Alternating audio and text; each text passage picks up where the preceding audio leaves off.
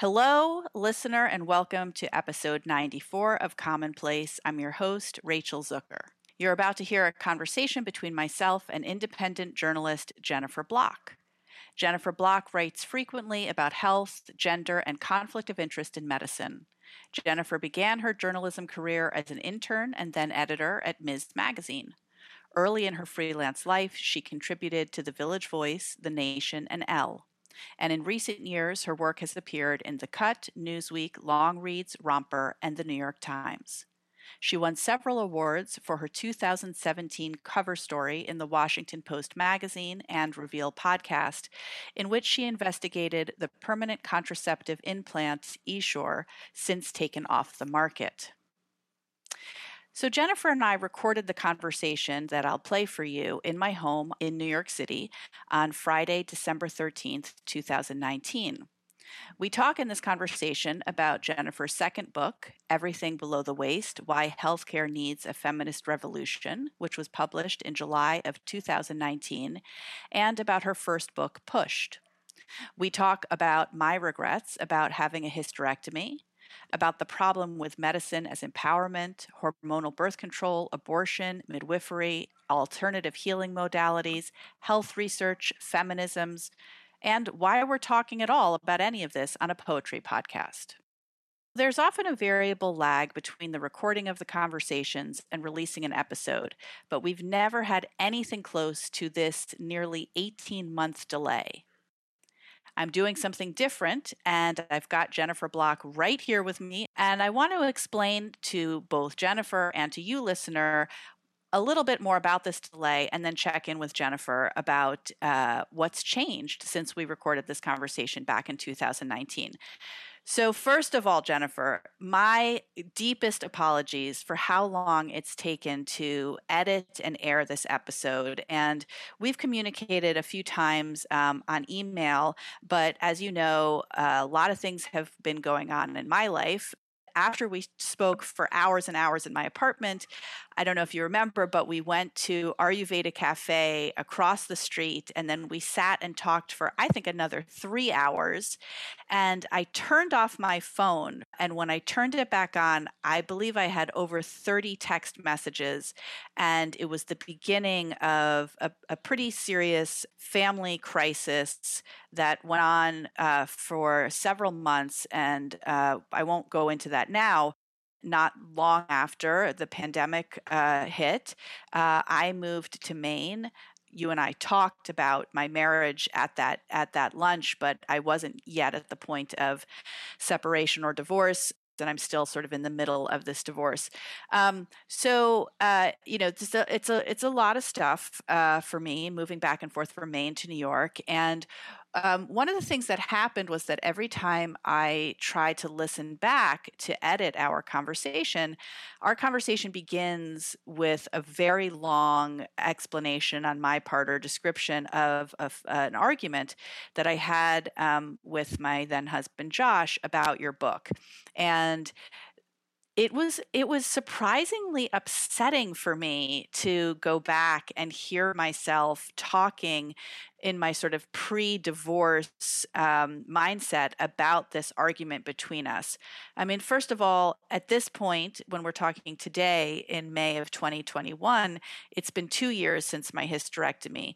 Then it was much more recent, um, but going back and hearing me talk about um, how upset I was uh, about the hysterectomy um, and how upset I was by about not being able to speak to Josh about that, and and a sense that this. Uh, the differences in the way we saw our bodies and health was a kind of real significant worldview difference. Every time I kept listening to this conversation, I just kept stopping.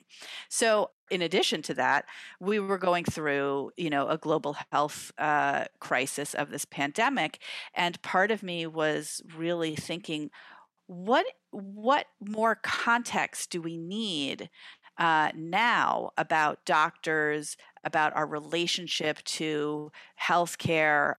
Has this changed since COVID? one of the other things that I noticed when I was um, re listening to our conversation um, was that when we talk about women's health and we talk about women's bodies in our 2019 conversation, we're almost always really talking about cis women's health and cis women's bodies. And it's complicated. It's it, it's complicated to figure out how to talk about gender inclusive uh, women's health um, the solution of talking about it as reproductive health is not a full solution. But you know, making this mistake or failing to be uh, inclusive in our way of talking about and specific um, is really at odds with the solidarity and care and complexity that I think both of us most want to see in a healthcare revolution.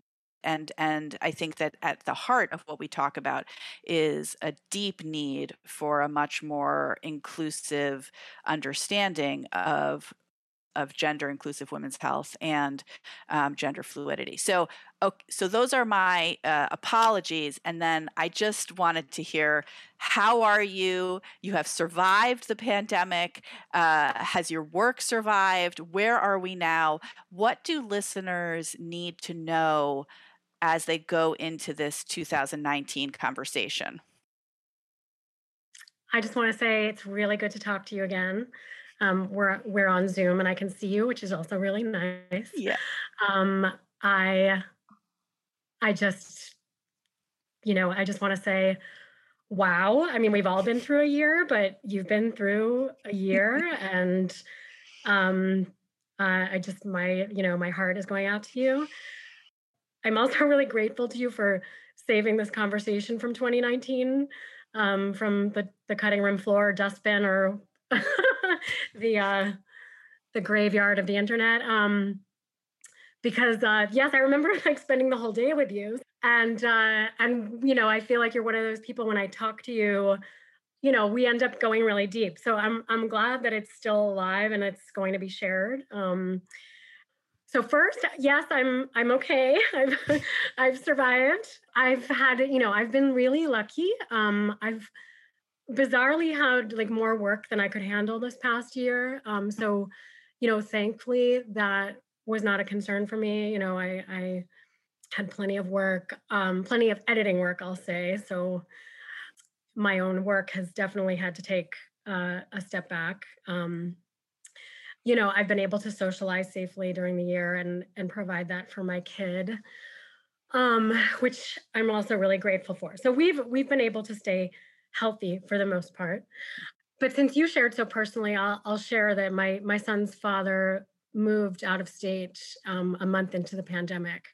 Mm. um, we had lived a mile apart from each other and had been co-parenting pretty um, you know 60 40 if not 50 50 um, and that was probably the most devastating thing about this past year, definitely for my son, um, but for my life as well, because, um, you know, basically I've been single momming it full time. And during the pandemic, during the early part of the pandemic, it was 24 seven.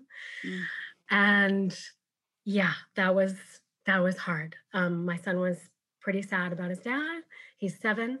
Um, mm he had just turned seven, uh, or sorry, no, he had just turned six.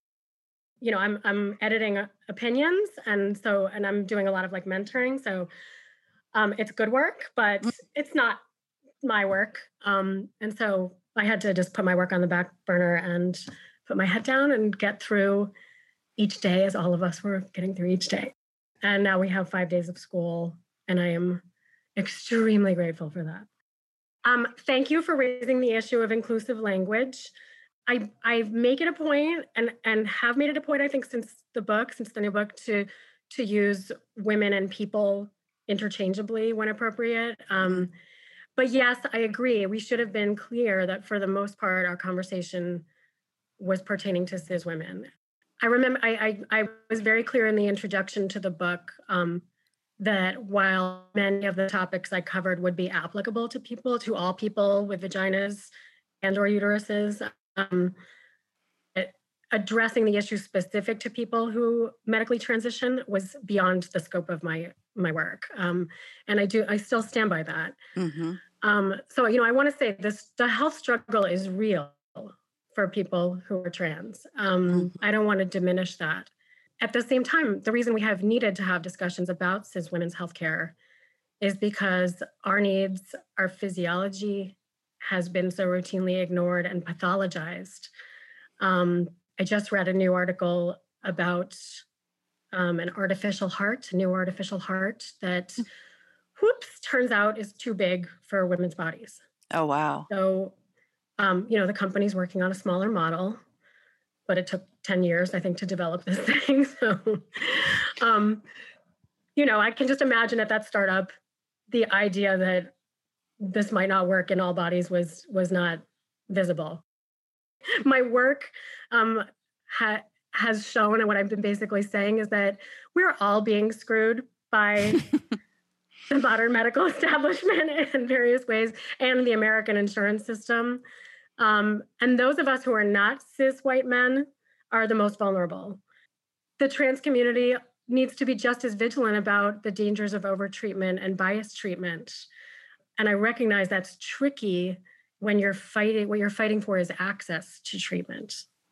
So you you also asked if we're in a new place with these conversations. I have to say, uh, the pandemic, the the discourse um, around safety and risk has.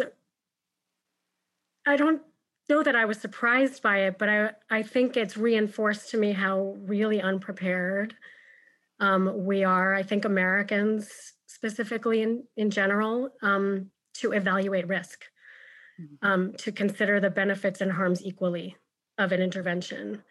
Um, and I think it's it's reinforced to me how polarized we are.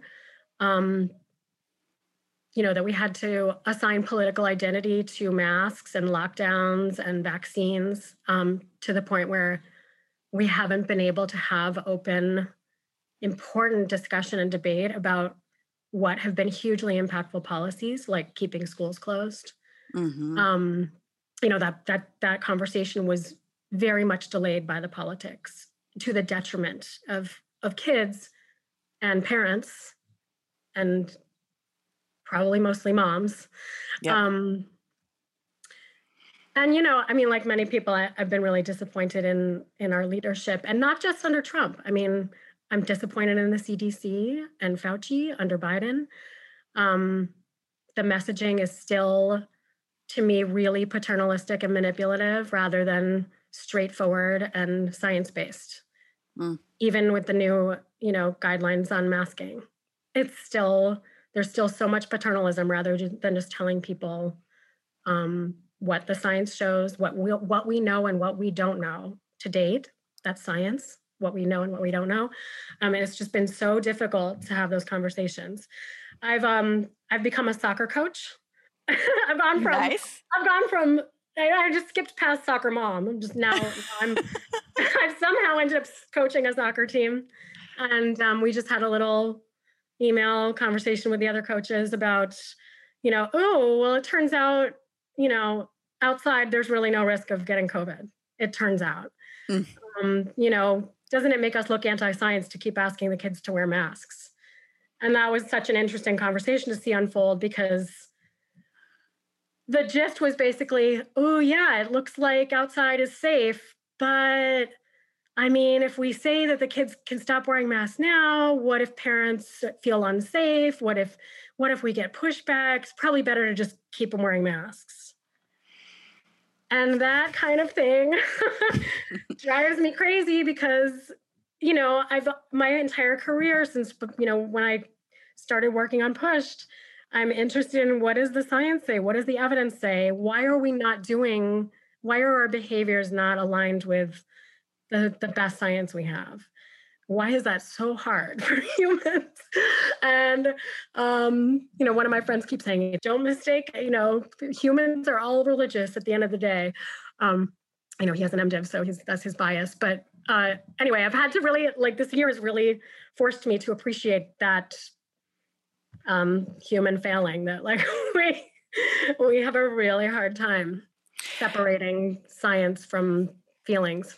I also wondered uh, we talk a lot about sort of the problems with medicine as empowerment. So I, I wondered if you thought that, like, if the relationship between um, people in the medical profession has changed since COVID. That's interesting. When I saw in the beginning of the pandemic hospitals failing to provide PPE, mm-hmm. um, purely because they're stingy for-profit institutions, many of them, um, and they were they were caught with their pants down. They put their their staff um, in right in harm's way, mm-hmm. um, and I felt like you know what? Doctors are going to get politicized now. And I feel like I saw that. I saw more emergency physicians um, calling out their institutions on Twitter, um, risking their their jobs, their positions. Um, and I think that the connection between our broken system um, and the lack of care we show we showed for healthcare workers, um, the the profit motive. I feel like all those connections were so they they just became so clear in these surges that um, my thinking was more about how are how are physicians going to come out of this? Are they going to are they going to be the um, the thing that tips the scales toward um, single payer healthcare? Because this is just you know now it's now they're in danger. We've all been in danger. We've all um you know had to give up hours days of our lives on the phone to get things covered. We've we've not been able to get treatments. You know we've we've felt i mean they have too. They've i've talked to so many physicians who've spent hours on the phone trying to get their patients care fighting with insurance companies. But now that they couldn't even get masks and gowns right away when they should come on. Yeah. Um that was something that that really that we we knew this was coming right? Like this that was a huge failing. So what i'm seeing now is the same pattern that i've seen in so many other areas of health especially in maternity care where we have we have we have more faith in the product in the technology than in um, the human physiology and I say that I'm, th- I'm, I'm thinking specifically now of the issue of, of acquired immunity. Mm. I, I find this so bizarre um, that this hasn't been a bigger part of the conversation about when we reach herd immunity, about who should be prioritized for vaccines, and not just in the US, but globally. The CDC is still sort of just being um, agnostic about about acquired immunity, even though there's research showing that if you had COVID, and of course, we can only follow people as long as COVID has been around, but there's a, a group of people who had COVID early on who are being followed. And as they keep testing them, they're showing, well, still have immunity a year out. Hmm. Um, I just saw a study out of Israel that showed, um, you know, looked at people who had been vaccinated and who had had a prior infection, and they were neck and neck 95% no reinfection. So it's really odd to me that this has become so politicized. Like, if you talk about nat, and I'm not even saying natural immunity because that word people hate it. So fine, let's not talk about natural immunity. Let's just talk about acquired immunity. Um, like the thing that we've all understood is the case with measles, chickenpox. You know, um, because COVID is not the flu. It's it's still not the flu. It's different um, as far as I'm reading. So you know, the fact that we um, and the CDC is sort of still saying this, well, you still need a vaccine because um, you still need that product because we still have more faith in that product than we do in your body's own immune system, even though it's already fought off COVID. Mm-hmm. Um, so that's just one example, you know. Um, and again, like with schools, you know, I mean, if you remember the beginning of the pandemic, we the goal was to flatten the curve. The goal was to protect the people who were most vulnerable. The goal was to keep um, to to keep the hospitals from being overwhelmed. Mm-hmm. Um, and well, now we have this amazing vaccine, and it's now available in the United States to anyone who wants it. And um, we know it protects people 95%. so if you've had the vaccine, you should feel pretty good about going out in the world no matter who you're coming in contact with, no matter if you're around kids, if you're around people who are unmasked because you've been vaccinated. Um, and yet now we're talking about, well, we can't really open the schools until kids can get the vaccine. Mm. Um, and I feel like that's really, you know, again, hold on, wait, what were the original goals? And do we have data yet on kids? Can we can we at least get some data on kids before we we jump to this conclusion? Because we know kids aren't at high risk and everything. And again, I go back to like, can we evaluate the benefits and harms in an objective way without politicizing it? Because for an, you know, for someone my parents' age, um, absolutely the risk benefit analysis was get the emergency authorized vaccine. It seems pretty safe, it seems effective. You're at risk. Like that seems like a, a reasonable choice. Um, but for my seven year old, um, he's at no risk. He's at he's at a theoretical risk from COVID. It's like a cold for kids, mm-hmm. um, and his teachers can be protected. So I, again, it's like why are we we're putting more faith in in a product than than we need to. Things get very muddled when it gets political and when when there's money involved. So, this is the last question that I have um, for you before we go to the 2019 conversation. But when you do get back to doing your own work, which hopefully will happen soon, um, has COVID changed the next project that you want to work on? Like, where, what's going to happen next? Um, thank you for asking that and um, getting me back to my own my own interests. Um, I mean, I think I'm I'm really interested in this um, practice of science communication, which has been, I mean, and that's like that's a, the term SciComm for short um, that you'll see hashtagged. There are a lot of journalists out there who embrace this term, and I I'm interested in in looking a little more closely at that. I think I think there's some problematic aspects of it because the question is, well, what are you communicating and where did the information come from?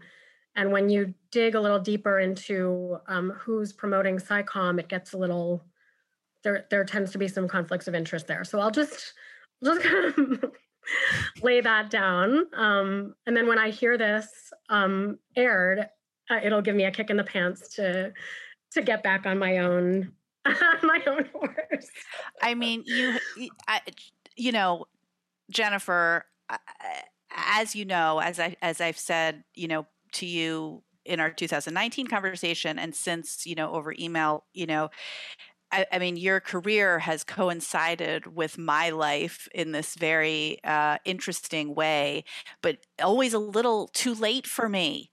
Um, you know, your your push came out in 2007. You know, by that time I'd had two hospital births, and you know, uh, had already was planning, you know, my first home birth, uh, and then you know, everything below the waist came out after I'd already, you know, run out of choices and uh, uh sort of ended up with this hysterectomy and you know i won't go into it now because it would be a whole other podcast but uh, since the hysterectomy i had you know major depression went back on antidepressants uh, you know and and now uh, i'm in the midst of this very aggravating battle between uh, the women uh, and doctors and people who are saying everyone like you needs to be taking estrogen and the people who are like oh my god under no circumstances you know all of my friends are going through menopause it's total chaos out there uh, and i'm like wait jennifer where you know there is information a, a, a, some really helpful information um, in everything below the waist but but but not I, I'm waiting for your menopause book, but I know it's it's not going to come out until I'm way done. Uh, I have a recommendation for you. Oh, good. What Fresh Hell is This by Heather Corinna. Gender inclusive. Uh, Heather is non binary. The book is really, I, I mean, it's fun to read, it's hilarious. It's like really deep into the science. I lo- I'm already learning things like 30 pages in. I'm loving it. That's my guide right now as my body starts to do funny things. Um, and I, I still love Susun Weed's Menopause book, even though you gotta like, you gotta just love that she, you know, is an herbalist living in the woods. But Right. I but I still love reading that too because um, basically I think that Heather and um, and Susan come from a similar perspective in that they're you know they're like look you know let's not let's not like who cares what people say about when perimenopause begins if you think that something's going on you're it's probably happening Mhm. and like let's not try to fix it let's try to work with it um so I, I think heather says that early in the book you know i'm not here to fix you Mhm. which i think is you know that's a good place to start whether you you know whether you end up being, needing estrogen um or not so Well, I, thank you for that. And I just want to thank you so much again. And listen, obviously, you need to do whatever is best for you and your son and your life. But I did, you know, I've been hearing on the news for months that COVID has sort of uh, set uh, women back about 10 years in terms of their gender equality in the workplace. That cannot happen to you. We need you. We really, really need you. thank you rachel Yeah. Okay. And here's our conversation.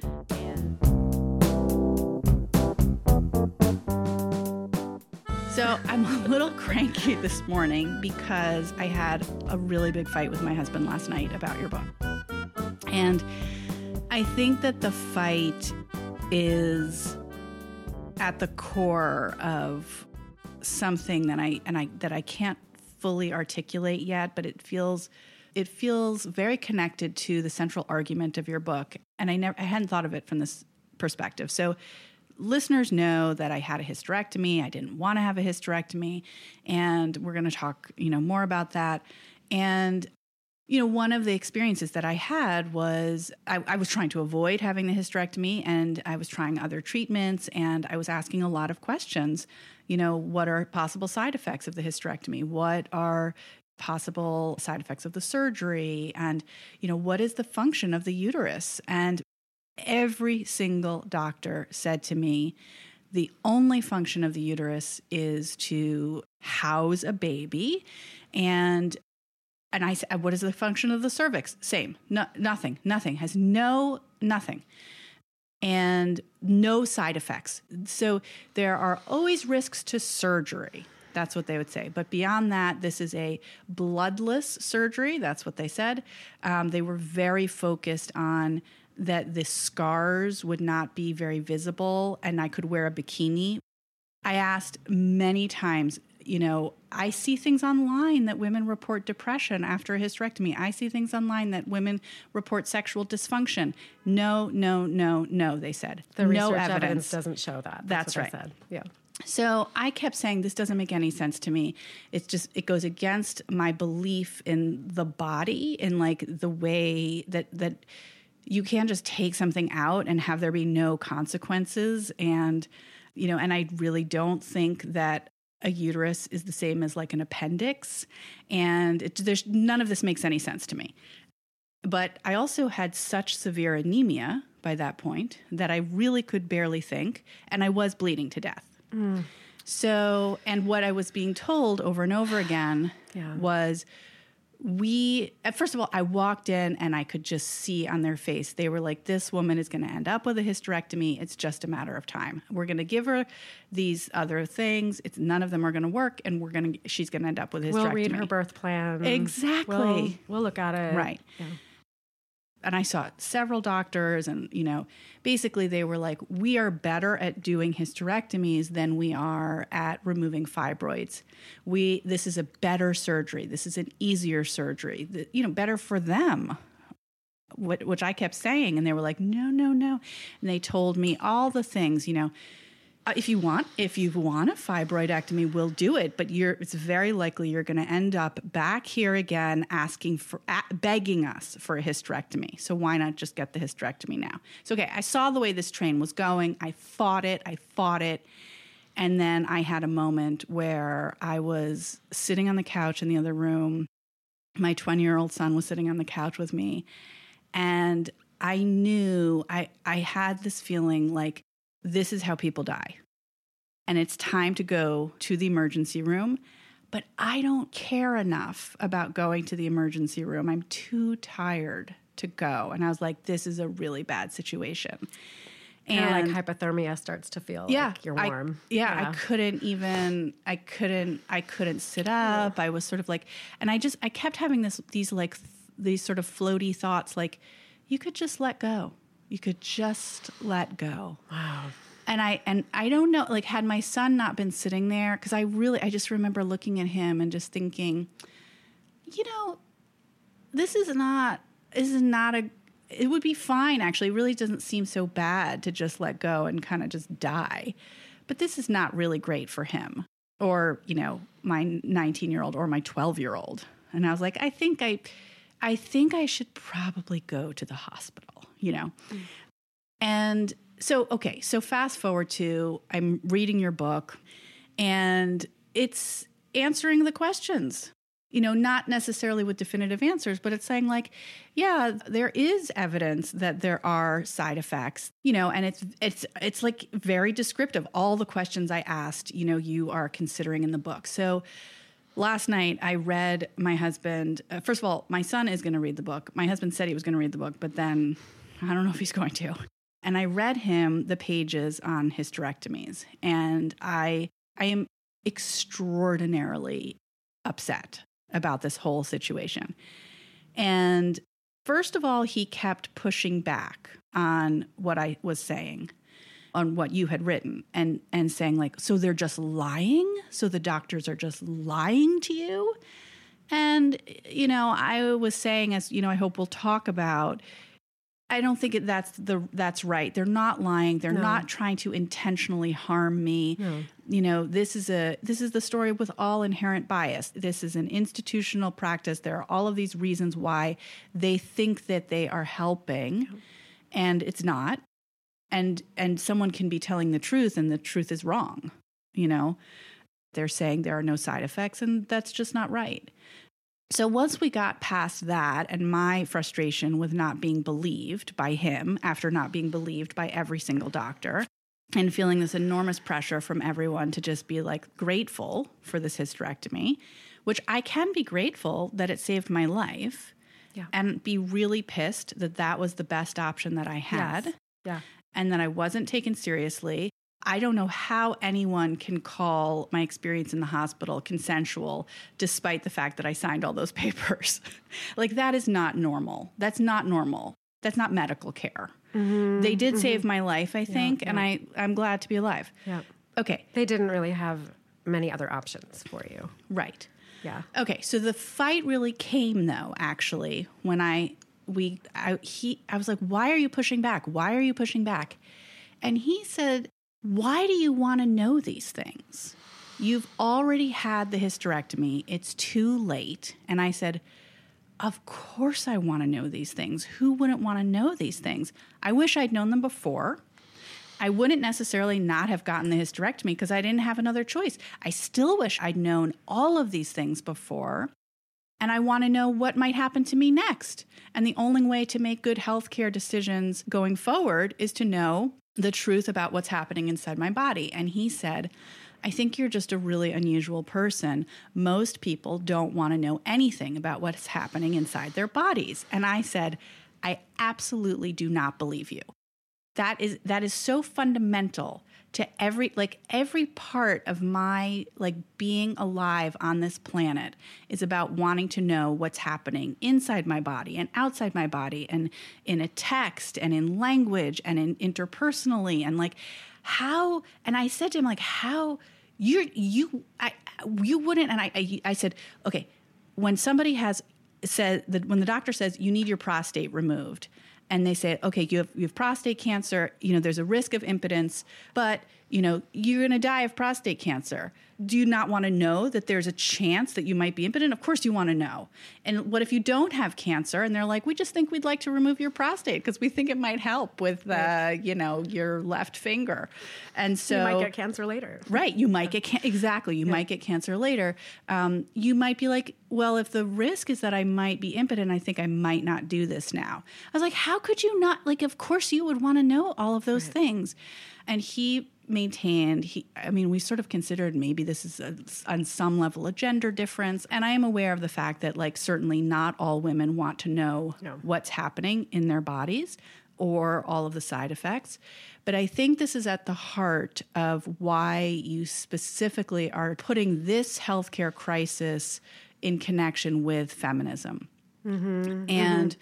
I think, you know, you really talk about how there are ideological forces at play, not just capitalism, not just, um, you know, patriarchy. And I think, I promise you I'm going to stop talking in one second. I think that the question of what feminism, you know, really is, is it inherently about challenging authority? Is it inherently about wanting to know? And and then also, you know, I mean, it's incredibly infantilizing to imagine that someone wouldn't want to or need to know. But I think that ideological difference, I just, I could not. I mean, I, I, he fell asleep immediately and started snoring, and I was lying there thinking, this is the biggest difference between us of all the differences and there are a lot of differences and, and a lot of similarities but i i really felt like your book like it wasn't just that he didn't doesn't understand how angry i am about the hysterectomy it was really like what is it like to be a person who goes through life not wanting to know Oh God, I have so many thoughts. I mean, I think there's something very comforting to people about the idea that that we can go to physicians and trust them and that they do have this expertise about our bodies and that they know what the right thing to do is because there are so many decisions that one needs to make as one goes through life and things parts of the body stop working or you know Yep. there's pathology. Like there's so many complex decisions. And it's the the the idea that that one has the authority over one's body and one should understand you know try to understand everything and make the best decision it takes a lot of work and it's a mm-hmm. huge amount of responsibility and i think it's perceived it's it's not something that this culture that we're in fosters. It's not it's not valued and i think it's actually looked upon it's looked down upon really right? Like if you don't listen to your doctor if you don't want the chemo if you make a decision that is against going against what six doctors and the media and your family like it's really hard. It's really hard to go against social structures like that. And and it's you know if you take responsibility that's that's that's huge. That's a huge burden right? If you so we perceive i think we perceive this like you know if we if we let someone else be the expert and let someone else make the decision there's some comfort in that. But on the other hand i have talked to so many women who when something goes wrong with the treatment or the treatment isn't what they thought it was the first person they blame is actually not usually the doctor it's themselves. Yeah. because they're like i should have asked for more opinions. I should have done more research. I should have listened to that little voice in my head. I should have you know i should have i should have i should have. I think that like what the com- the argument that you and your husband are, are having is a microcosm of a tension that i just came up against myself which is like we have this really strong medical paradigm that we've put you know we've put mds at the top of this hierarchy of knowledge and expertise about the body and health and healing. And you know when you go against the paradigm you're a heretic. You're you know you're you're doing something wrong right? And it's and people perceive it as a judgment on themselves.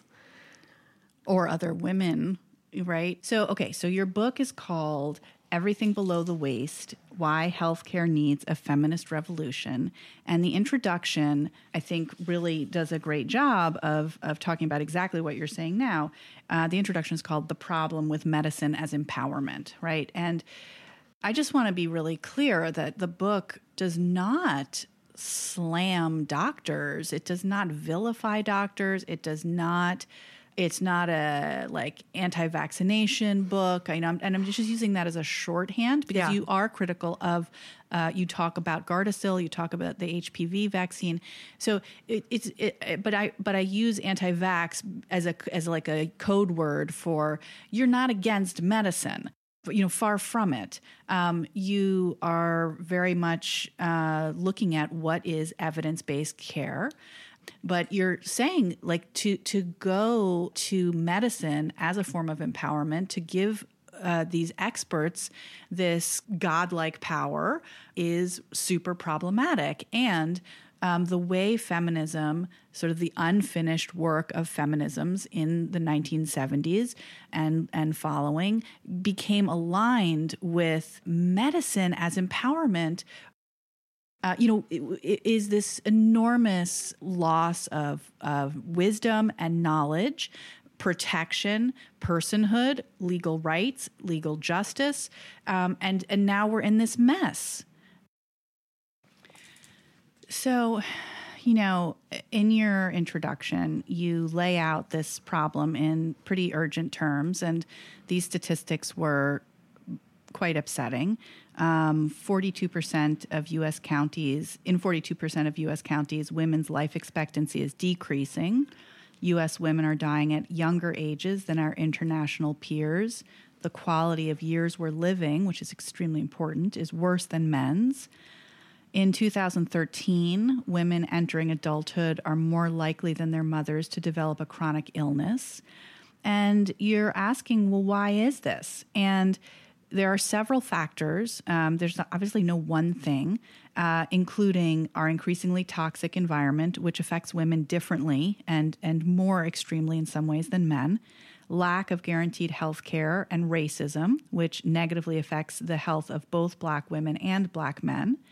And you also mentioned four reasons that may account for the deteriorating health outcomes for American women. So, inherent bias, and I mean, there's sort of like inherent bias in all the other factors as well, but inherent bias in and of itself, endocrine disrupting chemicals and things like tap water and cosmetics, lotions, etc. Lack of research funding for things that affect women's health. I cannot believe how little any OBGYN or general practitioner knew about the uterus, let alone menopause. Like, I, I was shocked. I was like, how do you not know these things?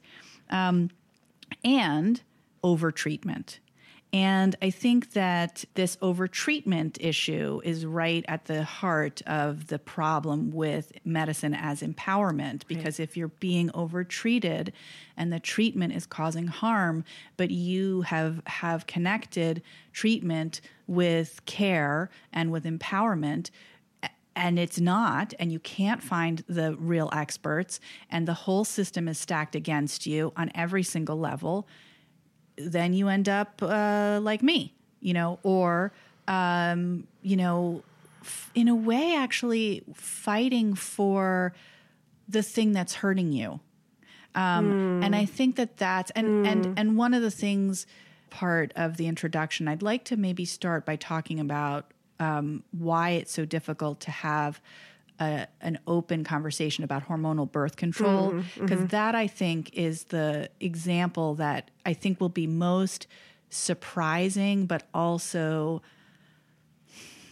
kind of uh, accessible to listeners in, a, in a certain way.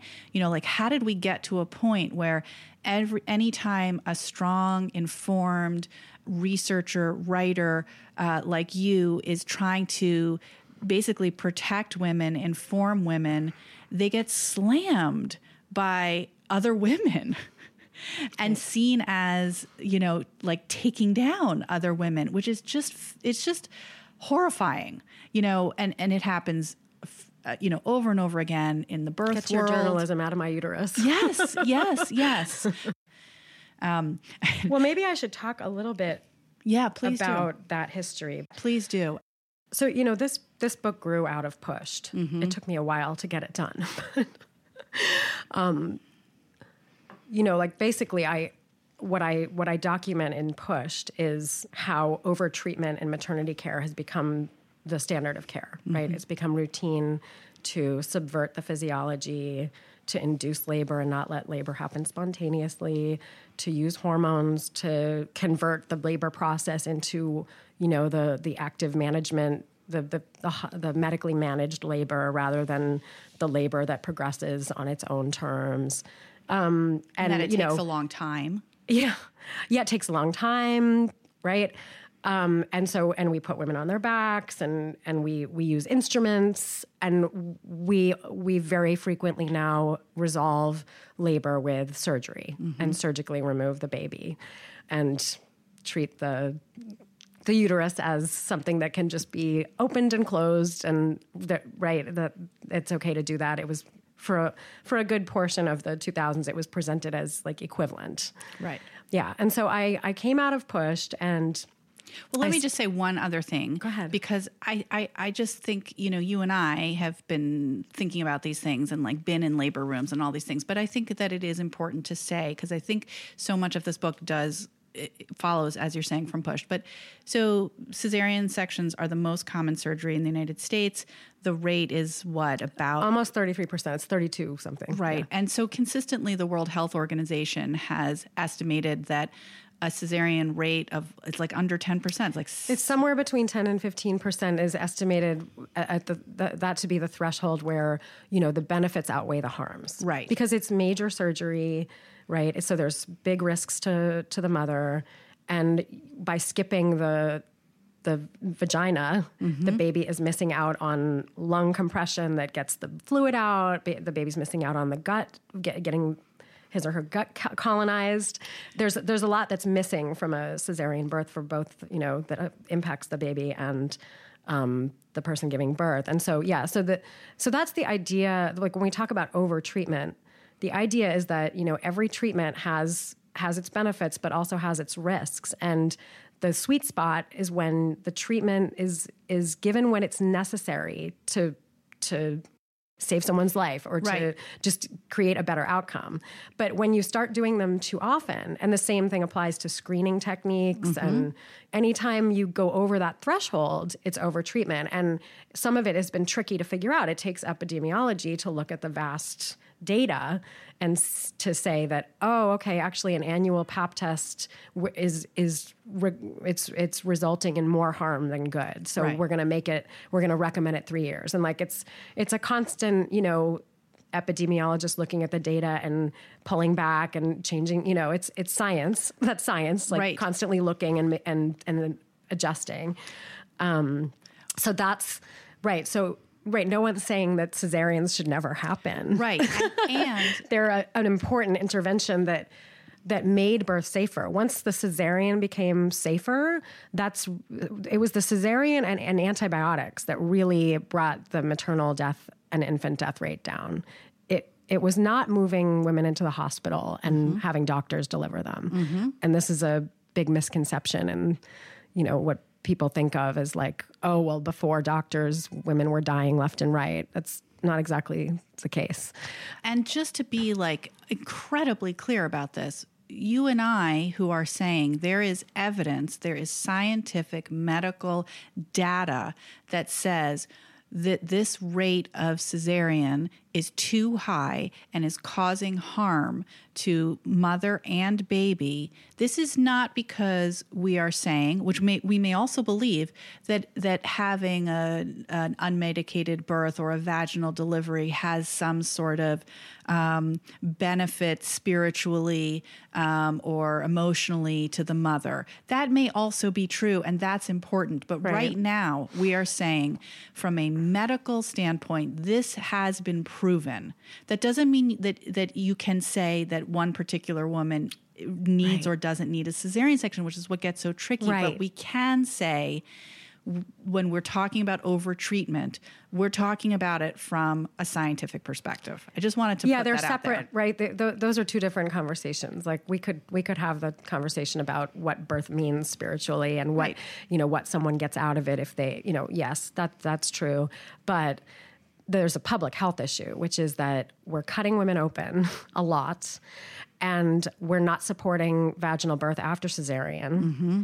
um, and we're we're cutting women open when their babies are breech. Yep. Even you know, even though science, uh, scientific research, medical research has shown that actually they could be attended to with skills and have you know, it, it would be a very reasonable choice. In fact, maybe a safer choice if you look downstream. Like one of the problems is that people are looking at that one birth and the, the the trouble is that cesareans create downstream impacts on the next pregnancy, on the uterus, on the the likelihood of a hysterectomy, on a lot of things. Um, I just saw I was at a, a conference um, about breech birth and autonomy and and rights and obstetric skills and all of that, and I saw some really shocking slides from uh, the so looking at the um, mortality rate for post cesarean in resource poor countries, and so this is how you know um, we in the United States have exported our notion that every woman needs to be in the hospital with a doctor, and you know, but what happens to the woman who you know is planning to have six pregnancies or more, right? And she has like a cesarean the first time because we put her in a hospital and she, you know, couldn't open up there for whatever reason. And the mortality rates were so high. I mean, like 1%. Right. 1% for, you know, once you've had a cesarean in some of these countries because because what happens when she goes back to her village and develops an infection? Yep. Or what happens in the next pregnancy when the placenta, you know, she has a placental um, abnormality, which is more common. And then what what happened? What if the clinic's not there anymore? What if the doctor has left town? Or you know, so so that's what we're we're talking about. And we have a public health crisis in this country, and it's multi. You know, there there are a lot of different reasons. It, it's not just the cesarean rate. Mm-hmm. A lot of it is racism, and a lot of mm-hmm. it is our deteriorating health. Yep. and our lack of universal coverage and our poverty and everything else that's going on in this country. There's like so many reasons, but there is a direct relationship between overuse of cesarean section and the complication of a catastrophic hemorrhage down the road and that that means death Yes. Okay. and and those deaths re- each death represents a lot of other women who have had devastating complications Correct. and health issues et cetera And just to put this in perspective for someone who may feel like, yeah, but you know, okay, it causes some complications for some women and okay, death for a few.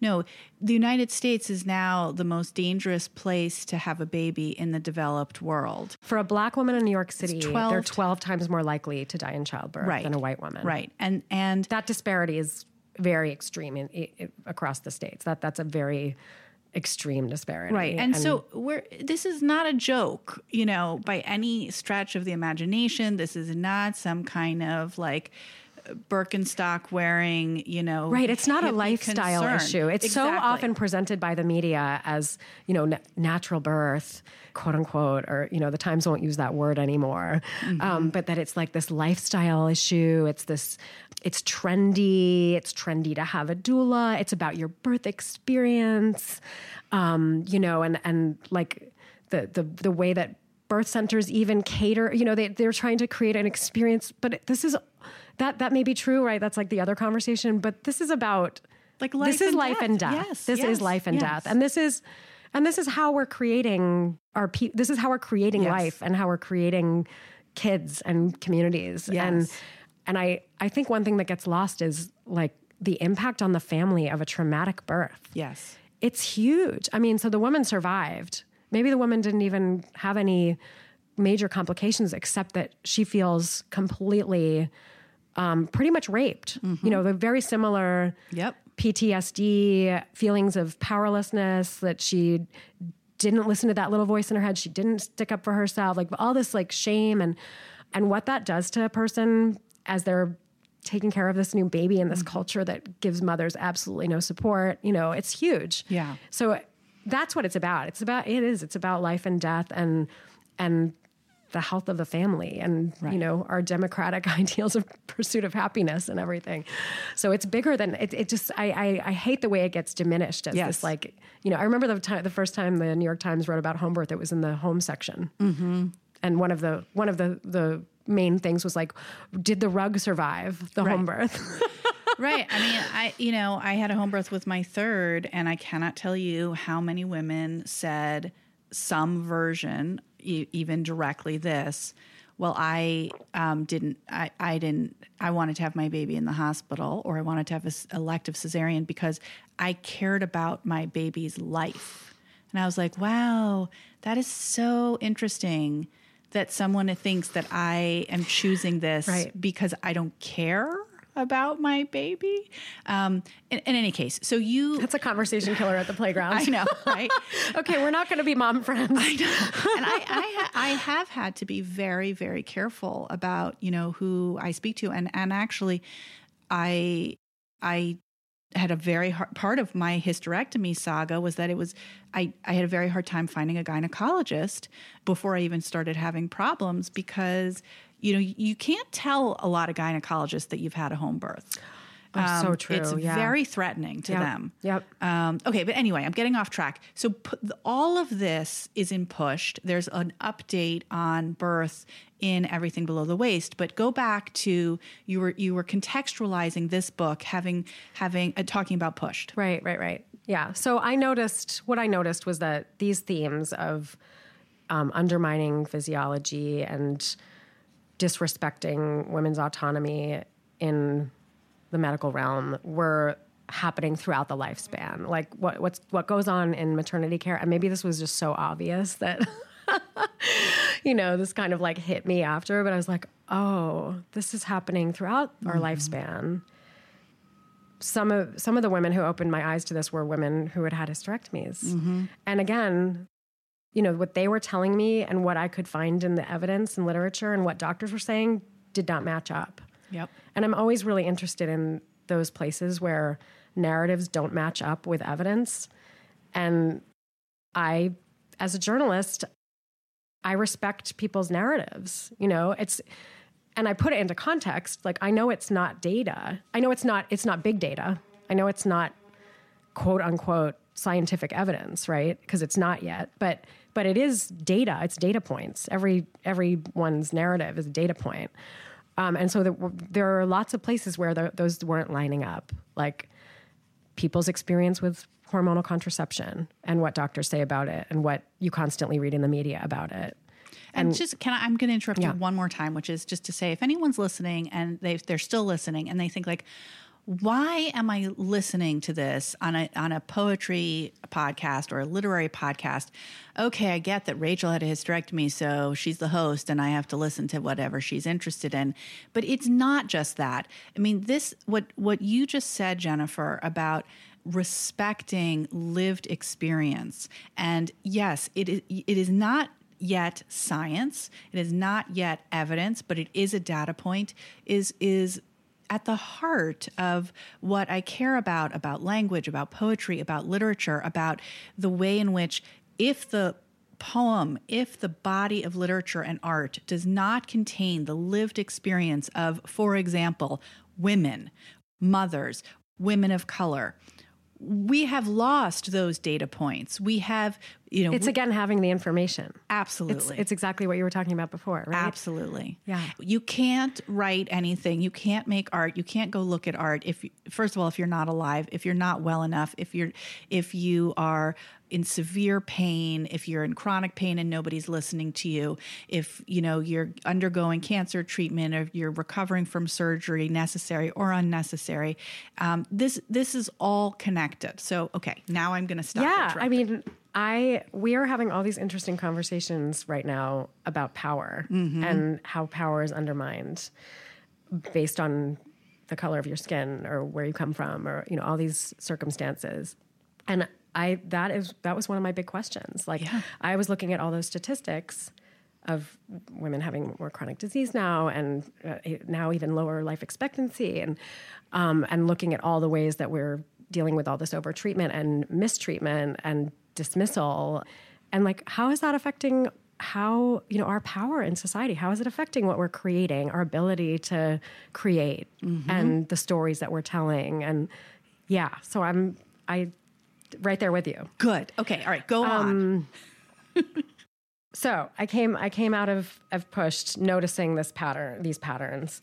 And one of my big questions, and it was a question when I wrote Push and I couldn't quite answer it, was why, you know, m- women are being their power is being violated. Their bodies are being violated. Their power is being undermined in the context of maternity care routinely as a matter of standard of care. And the, and this is still going on. I mean i'm amazed that my, my pushed is still it's still selling it's still being taught. I was just at a conference where people wanted wanted to buy it. I actually went and ordered a bunch and sent them out because I was like, "Oh my god, my book's 12 years old and people still want it. Because it's still all happening." Um, and why why is wasn't this a big feminist issue? I just couldn't understand. Like most women, not all women, most women do give birth at some point. 99% of us are doing it in hospitals and experiencing some level of this of this phenomenon of this of this uh, undermining um, and disempowering and possibly abusive treatment. Why? Where are the feminists on this? Like, why isn't this a big issue for now? Um, and of course, there's like the abortion thing what we have to deal with, Yep. and I get that. But I, but there's something else. Like there was something else. There's like there's some other reason. And why? Why when I talk to feminists, they're like, but but OBGYNs are great, you know. But my but, but my OBGYN is a feminist. That's not going to happen, you know. And so I, with this book, I was like, I I really want to understand this. And so I I went back and looked at the feminist health movement of the 70s, which is really a separate, you know, it was one of the feminisms. Mm-hmm. And it was, I mean, it, it did have a relationship to midwifery and the resurgence of midwifery and home birth. It absolutely did. And it brought us books like Our Bodies Ourselves and A New View of a Woman's Body. And it brought us the activism against the the dangers of the pill mm-hmm. because when the pill first came on the market it was you know there was a really high association with blood clots. So it brought us drug labeling. It brought us a lot of really important things. And it was very skeptical of the medical establishment. It was very aware of the history. Um, like there's that great book by barbara ehrenreich and deirdre english um, for her own good uh, about the history of medicine and and the sex, the inherent sexism and patriarchy um, i- i- of that of of organized medicine, and we can talk more about that.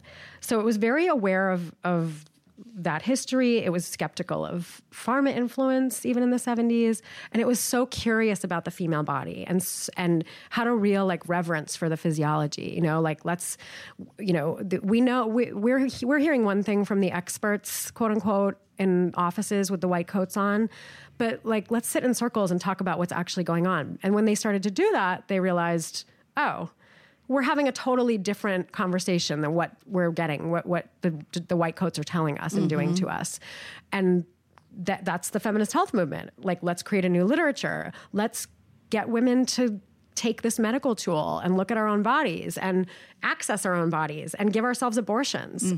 And this movement had there was tension. So it was it's it's really interesting to think about that. That in the early seventies, um, even late sixties, there was like there was this this feminist health movement, but then there was the more mainstream feminist critique, which was you know more concerned about getting women into men's spaces and having access to the same consumerism that men had, and which was all very important, right?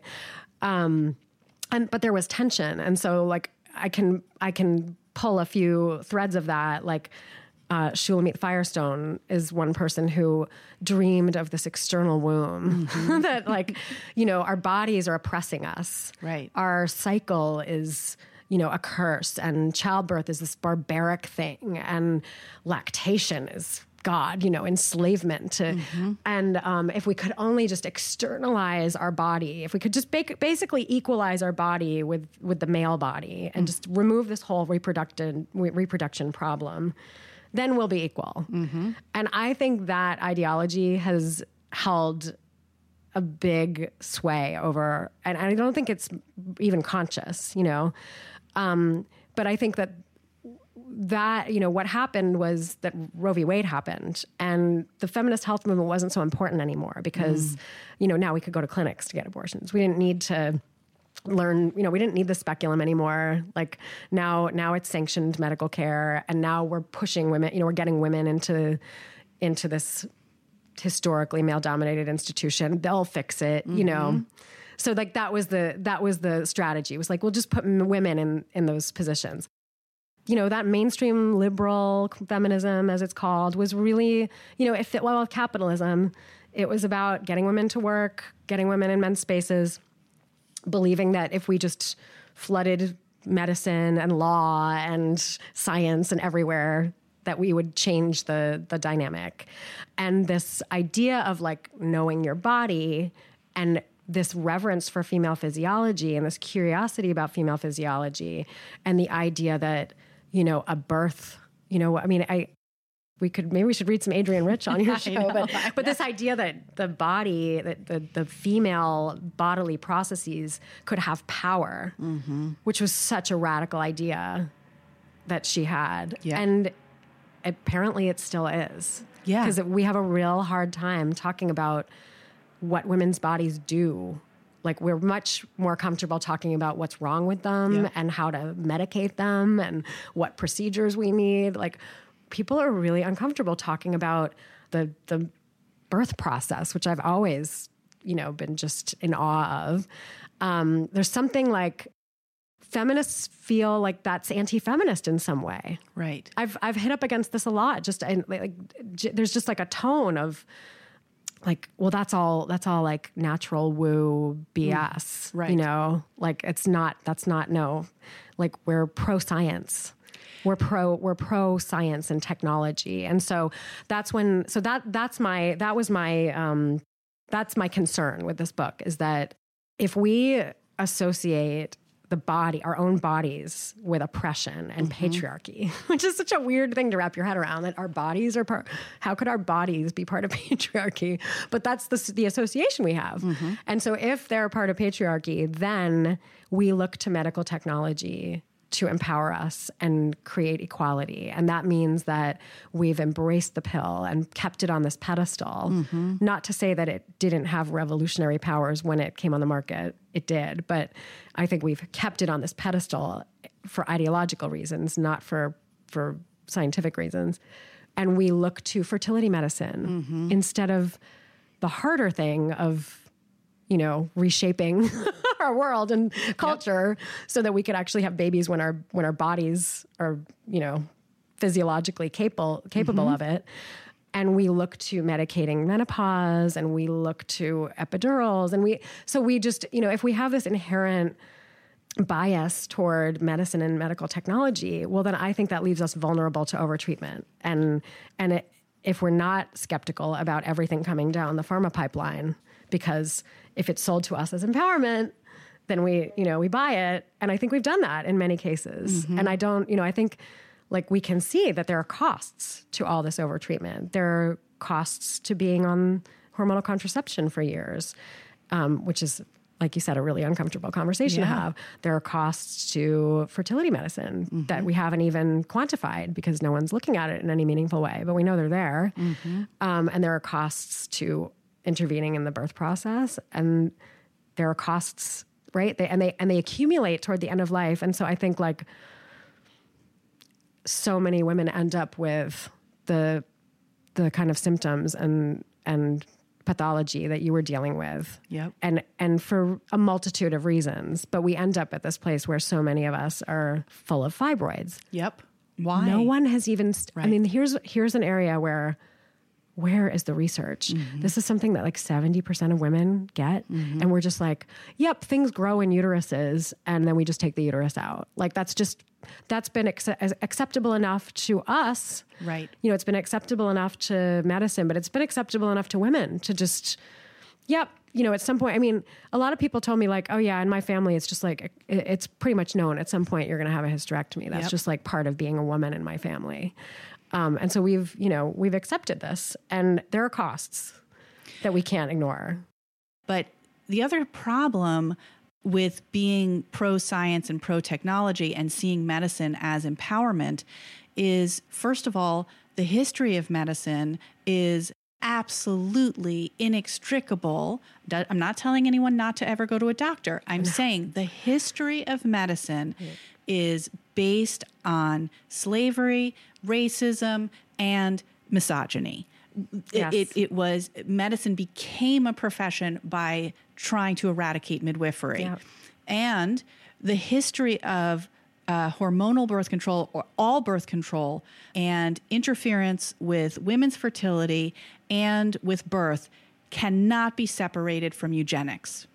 And so if you I think, okay, I am a feminist and I what I want is power, you know, for women and, and control I want to control my fertility. I want to decide when I have a child, if I have a child, how I have a child. I support that. But you have to recognize that you are going to a system that is that has a problematic, to say the least, uh, history with misogyny, racism, and and eugenics. So you you can't really separate that. And you had like so when I went in and and and said, and I we're definitely going to continue this and go back to hormonal birth control. But when I went in and asked about the hysterectomy and the fibroids and all these things in the uterus, I mean I cannot tell you a female OB, male OB, everyone they they used the phrase the uterus has no function other than reproduction. It's called a reproductive organ, not a sex organ. And unless you have, they said, there are no side effects unless you have a sentimental attachment to mm-hmm, your uterus mm-hmm. and you need your uterus to help you feel, feel like, like, a, woman. woman. Yeah. Yeah. I mean, fuck that. I knew enough to say there is misogyny at play here. Right. You know, that doesn't mean I don't need the right. hysterectomy. But that phrase.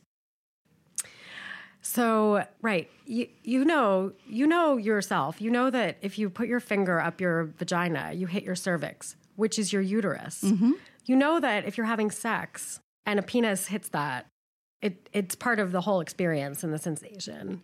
And what's fascinating now is that people are mapping out the nerves of the cervix and their relationship to orgasm mm-hmm. and sensation. And you know that if a uterus is taken out, including the cervix, well, what happens to the top of the vagina? Well, I it asked, has to be closed up. I asked, I asked the doctor, what's at the top of my vagina? And he said, your vagina. And I said, but what's at the top? Because it used to be my cervix. So I know I don't have a cervix anymore. So what's at the top? And he literally just kept saying over and over and over again, your vagina. And I was like, this is making me crazy. Like, what I, so did you sew it up? Like, you know, and I, I love the fact that also that like I, that I just had a moment where I was like, oh my God, can I say this on my own podcast? But like, I mean, how, it's so important for not? people to know. It's so important for people to know, right? Yeah. And I found a very excellent surgeon physician in Wisconsin who generously gave me like an hour and a half long tutorial mm-hmm. complete with a video of his own you know him doing a procedure uh-huh. because i really wanted to understand yes. what is involved in this procedure that everyone keeps telling me is like operation like you, like the game operation we just pluck it out and it's no big deal i really want right. to know what what are the steps involved and it's a bloodless operation it's i mean there are major arteries that yeah. are being se- severed and they're the artery t- i mean i'm sorry one of the vessels to the uh, am I saying this right? It might be the artery to the ovaries mm-hmm. is clipped. It's yep. it's it's so you know, and he explained like that's the main supply, main blood supply to the ovaries. Where we're cutting it, so that's why in so many cases the ovaries stop functioning yep. and you go through menopause.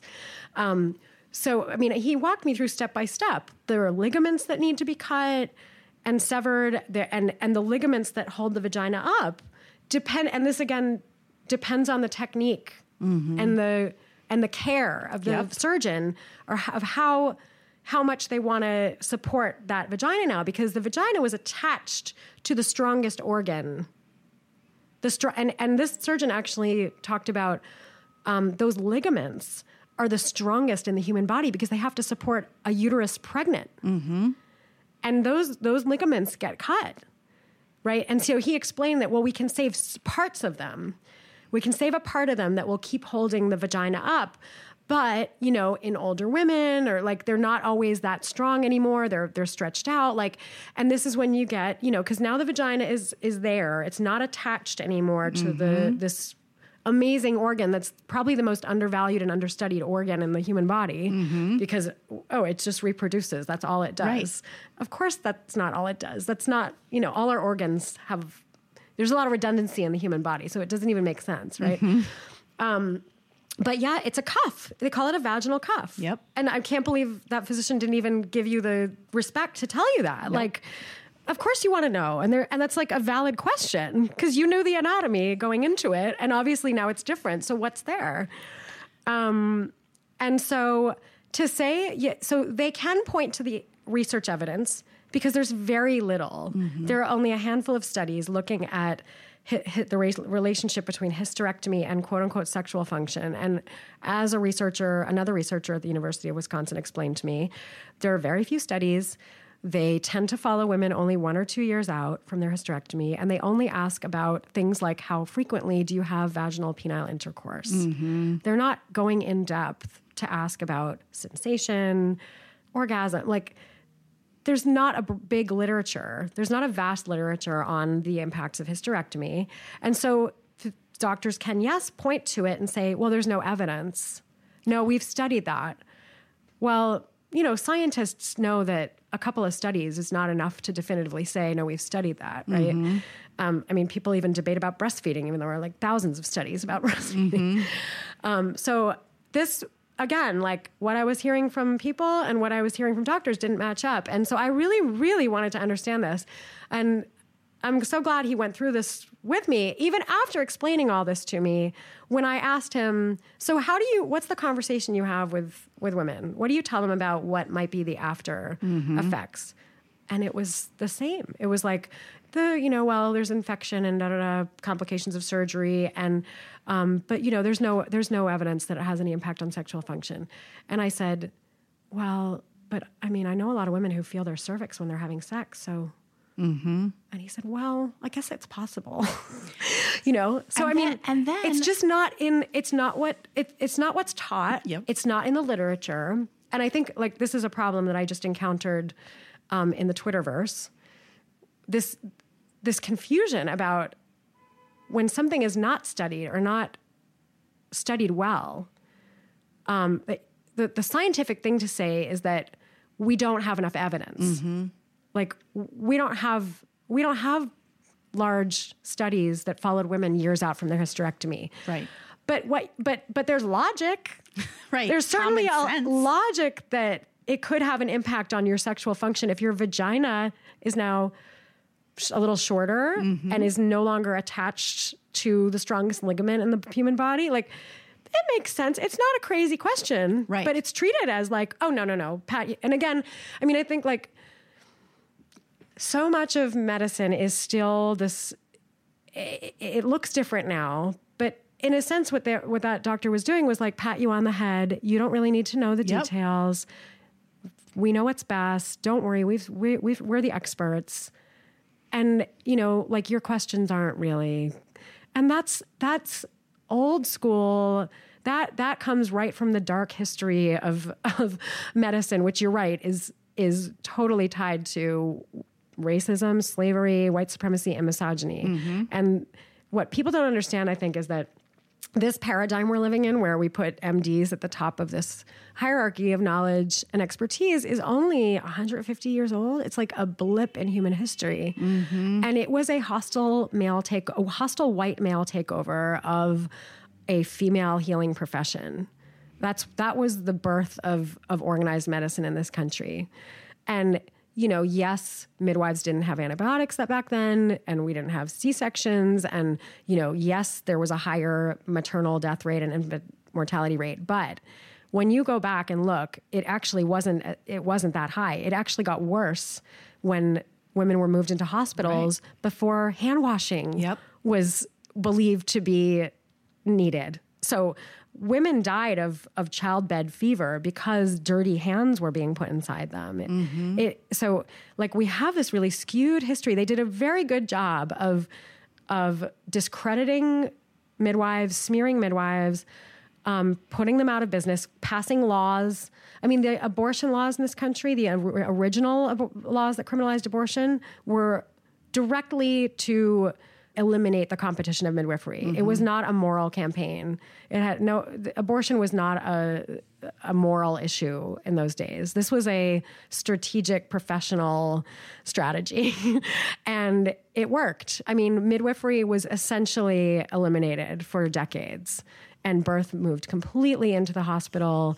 And what happens in most maternity delivery, labor and delivery wards is still this like putting women, d- immobilizing them, taking over the the birth process with drugs and and tools and surgery, and handing them a baby, delivering the baby. It's not, you know, we still don't respect it as something that the the person giving birth does Right.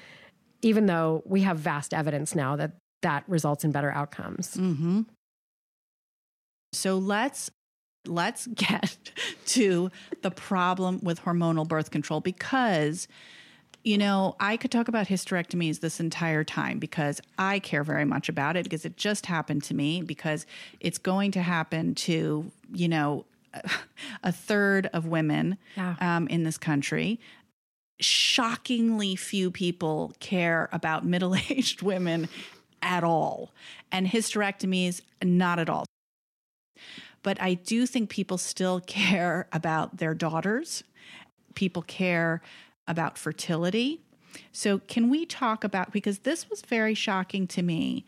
And, you know, I, I knew some of it, but I didn't know all of it. And, you know, I have a 19 year old and a 20 year old son. And as far as I can tell, all of their female friends are on hormonal birth control, whether it's uh, the pill or a hormonal IUD. The patch, the ring, the shot. Yep. the- Um, and you know they they they have the, The implant. implant.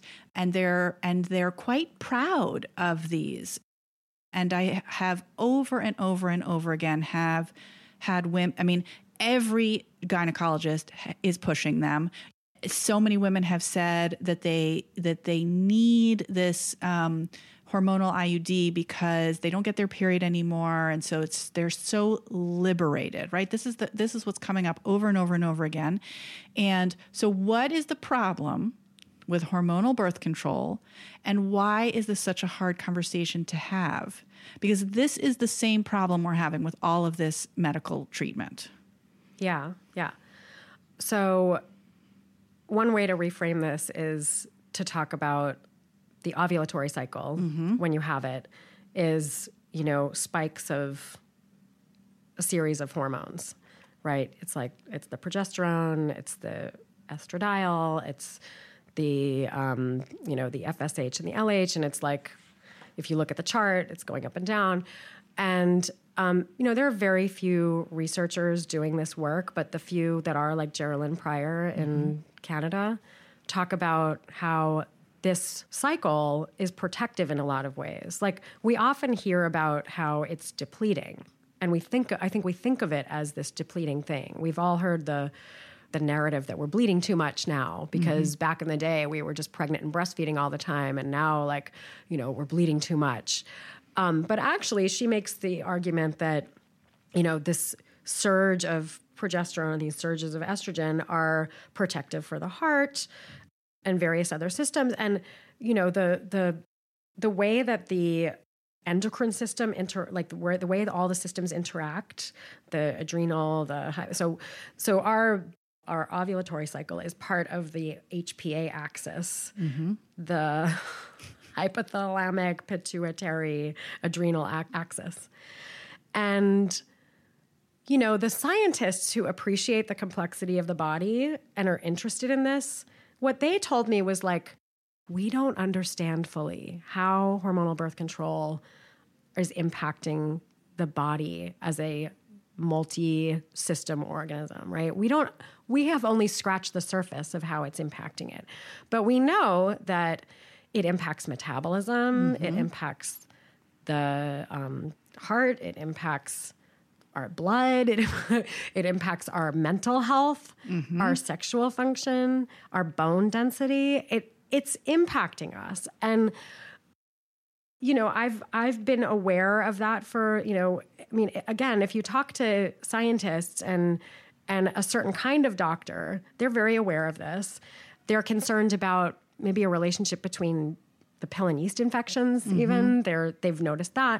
Um, they've there's also a relationship between the cervix being able to clear um, you know hpv to clear pathology and and being on hormonal birth control.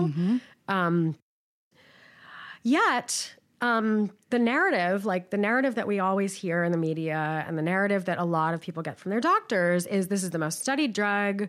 It's extremely safe. Or do you smoke? Are you over this body mass index? Are you under 35? It's fine. It's like, and, and this is preventative health. Like mm-hmm. this is, this is the thing you do if you're being a good girl, if you're taking care of yourself, you know, and like I, I'm interested in kind of breaking that down because if you're a young woman, if you're a young person and you're sexually active, well, if you're really taking care of yourself, you should probably be using condoms. Mm-hmm.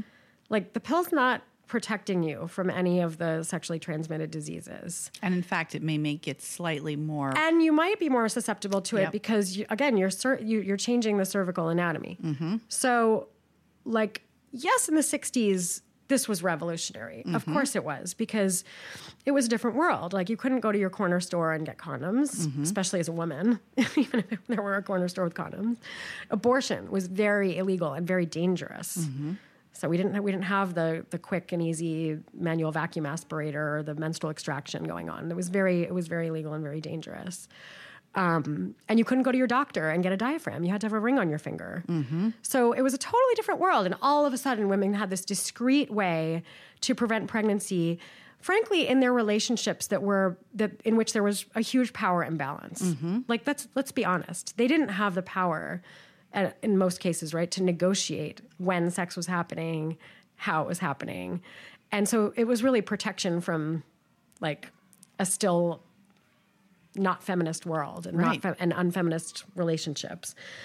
So fast forward to today, well, we a know a lot more about the pill and what it's doing to bodies, and that I think that should you know factor in, and we can go to the corner store and get condoms, and supposedly we have more egalitarian relationships. Supposedly we have more power in our relationships mm-hmm. that we can you know advocate for a condom or or so one of the fascinating things to me that I write about in the book is the way that the science on the pill ran parallel to scientific investigation of the ovulatory cycle and the cervical fluid and the relationship between those two things. And out of that, we get this method of birth control, of mm-hmm. controlling one's fertility, which is basically paying attention to the signs of fertility the fact that you get cervical mucus, quote unquote, um, everyone hates that word, but this, you know, stretchy wonder fluid, cervical fluid around the time of ovulation and your body temperature changes. Mm-hmm. And so there there and the, and the, this is a method this is called fertility awareness based methods, FABMS, right? Mm-hmm. Um, in the literature, it's been studied now. It, it can actually be as effective as the pill or, or higher. Mm-hmm. Um, so there are ways to control fertility that are separate from needing a continuous dose of, of hormones. Mm-hmm. Um, and there are a few other people who've tried to insert this conversation into public discourse. Um, Ashley Eldridge was one who wrote In Our Control in, um, I think, around 2009 or 10. And then Holly Grigg-Spall wrote a very controversial book called Sweetening the Pill, which is being uh, made, or, or there's a documentary in progress that's that's based off of that book. And those two, they were accused of being anti-abortion and anti-sex, and the way that they were treated really, I think, went beyond valid criticism because mm-hmm. maybe there was. You know, I think uh, I read Holly Grigg-Spall's book, and you know, I felt like there were some inaccuracies and um, some inflammatory, you know, like people talk about the pill being rated as a carcinogen. That's not really true. Like, you know, but we can talk about the actual data that exists. Yeah. There's plenty there. Like we don't need to make um, extreme, you know, like connections. You don't you don't need to do that. You can just talk about what we know about how the pill impacts the body. So yeah, there were valid criticisms that I shared, but but the way that they were attacked and as, just assumed to be anti-choice Mm-hmm. Like they mm-hmm. were, and and they were, and even if they weren't, they were they were kind of like blamed. They were like, "This is going to give ammunition to the people who want to take our rights away." Um, and how dare you? It was like like they wanted to ban birth control, which is not what they were saying at all. What they were saying was we should be talking about this because we have more information now and let's mm-hmm. look at the fact that we have a different world and like do we really need to put the pill on this pedestal? And is it really true that, you know, I couldn't have got my college degree if I hadn't been on the pill? Is that really true?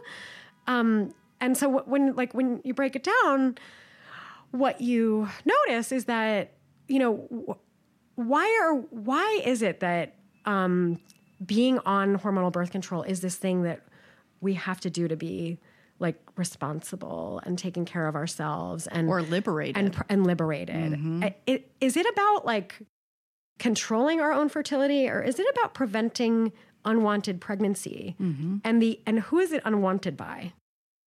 So I get asked when I go to my GP, you know, what are you doing for birth control? Like I have to be doing something, mm-hmm. and I'm like, I just say I use condoms. And so, who are like, what, when she asked me, what are you doing for birth control? Is that for me or is that for this culture that we're in that doesn't like unwanted pregnancy because we don't like abortion, mm-hmm. because we don't, we don't like women's sexuality really. Mm-hmm. and like, you can't, you can't like mess it up. Yeah. Like, if you're going to be sexually active, don't go and have that, that thing happen. Because yeah, abortion's legal, but we want them to be safe, legal, and rare. Mm-hmm. Like you're not supposed to do that. That's not a form. That's often like a talking point. Well, it's not a form of birth control. And you know, progressive OBGYNs and other providers have said to me, actually, you know, probably what's safer is condoms, withdrawal, a non-hormonal IUD, and like the occasional abortion or Plan B if you need it Yep. because the daily dose of the hormones is having all these impacts.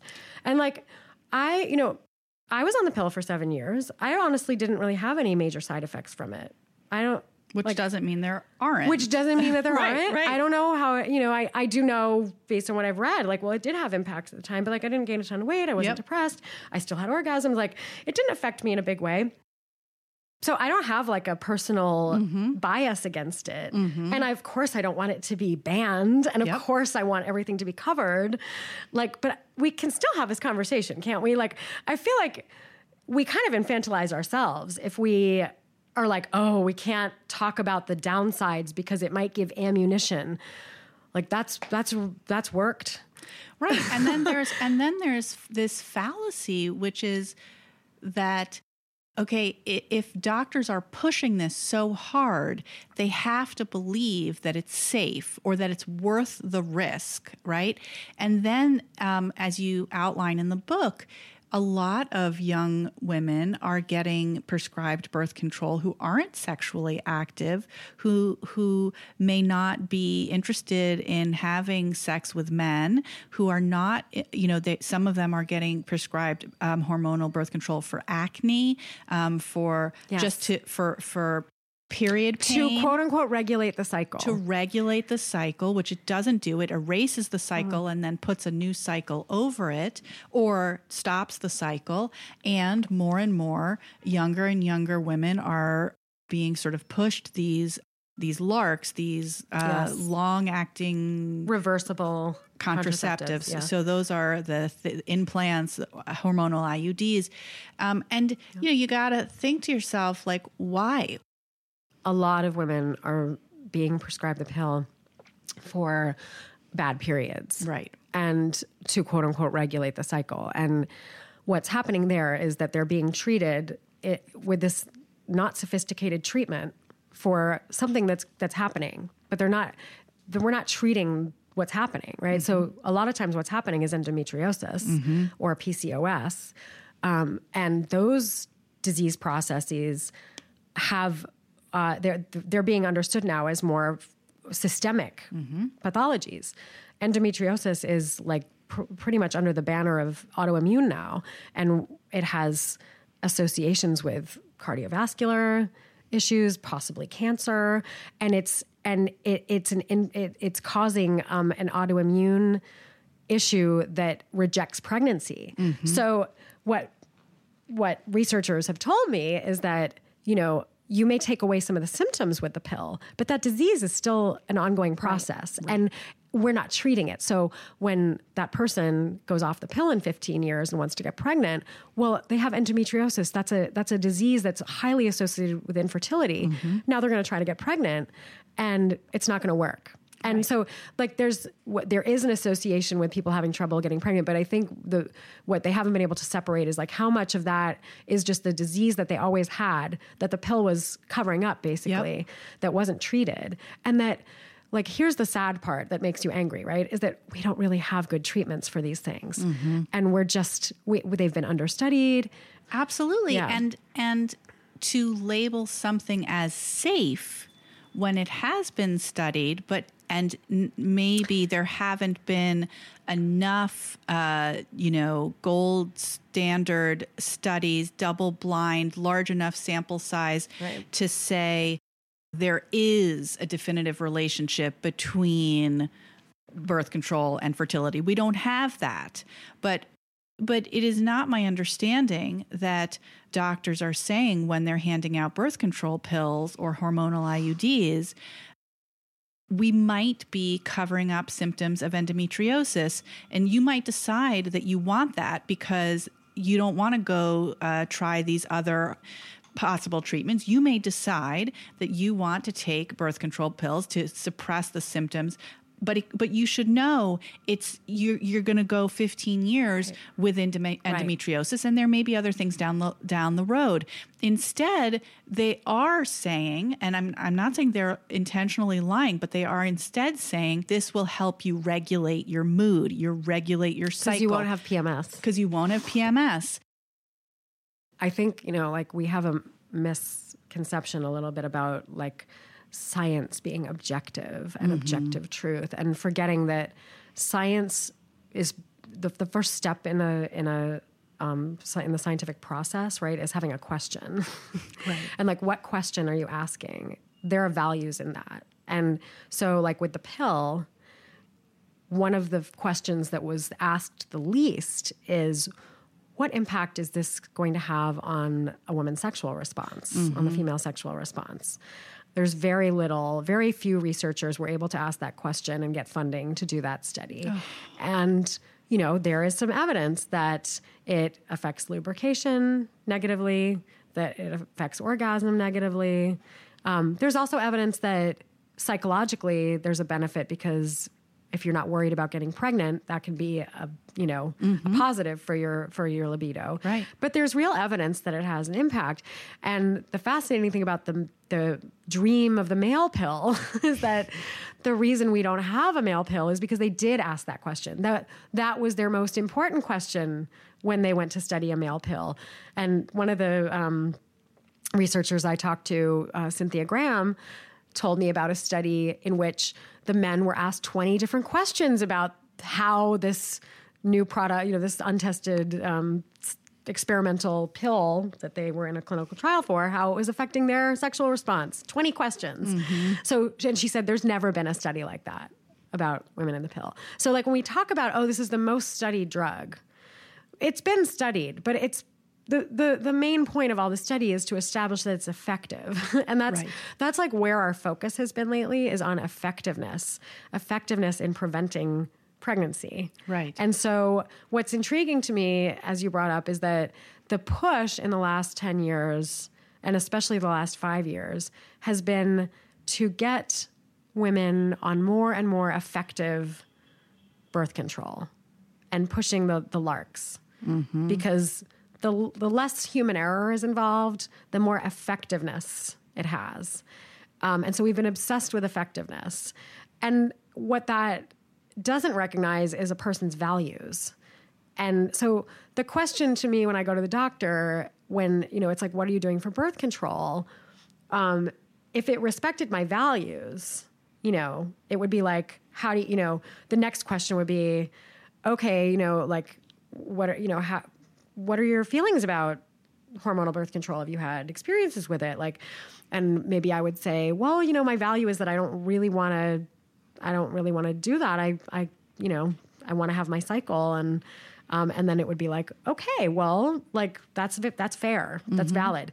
Your, you know, your your effectiveness might not be ninety nine point five percent, and that's okay right that's okay because A, it's your body and it's your values. B, you can have an abortion if you need one. You know, like that, but that's not the conversation we're having. It's about like effectiveness and how many, you know, the the the women who the percentage of women who are not on it is a pro, is like a public health problem. Right. And that framing is not feminist. No.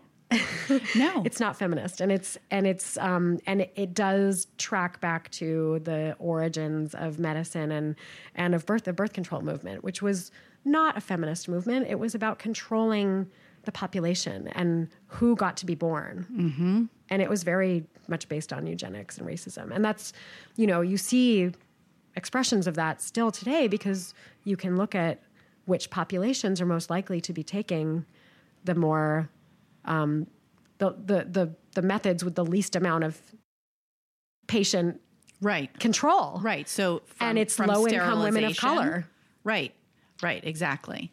Um, and we think we've come so far from these enforced um, non-consensual sterilizations, but you know, if indeed um, a woman's highest priority is to have children and they are pushing a LARC that may or may not affect future fertility or future wellness, that is unethical.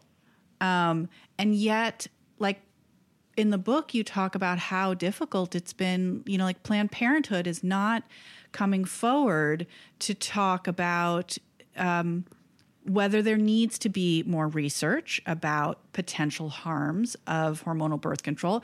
They're they are positioning themselves as um, you know being this incredibly empowered feminist um, you know organization um, for choice, choice, choice. This word has gotten us into so much difficulty. I am not anti-choice, but this you know literally. I mean, I can't tell you how many times you you know what it what really does it mean when you, you the doctor says to you well you chose to have this hysterectomy there were no other choices no other good ones Right. or when you go to planned If you parenthood can't say no, a yes isn't really a yes. Right. And you go to Planned Parenthood and they're not giving you the information Right. so that you can make an informed decision. They're treating you like someone who, you know, needs to be managed.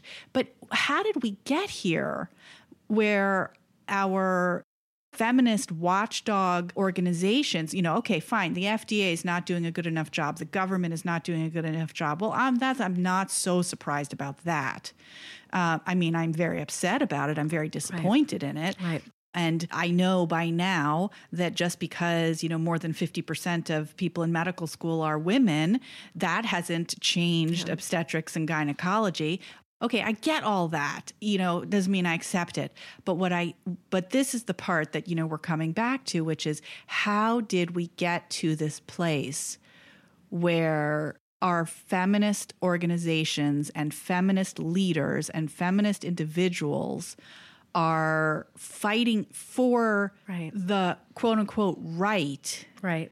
to participate in a system that other feminists feel is absolutely, you know, cuckoo beans. They end up what ends up happening is that they defend and embrace these products and procedures that mm-hmm. are not that good for us. Like the the biggest example is that Planned Parenthood I mean, look, they like it's an organ it's a huge organization and it has conflicts of interest. Mm-hmm. And I think like unfortunately because of our political climate, we're like in survival mode with Planned Right, Parenthood. right. We're like, we need you. We need we need the clinics. You're our heroes.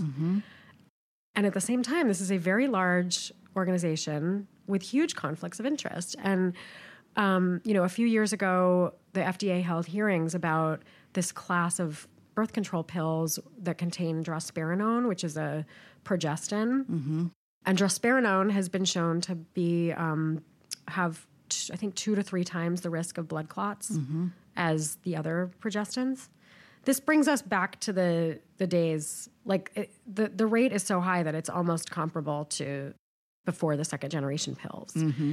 And yet, you know, there were so there were these hearings, and the question was like, should this should this class of pills, should this drospirenone be, should the FDA ban it? Should the FDA put a restriction on it? Because we have all these other brands, we have all these other classes, we have the the, the second generation, the third generation, um, we have the mini pill. You know, like do we need this one? We've already got all these other pills and all these other products.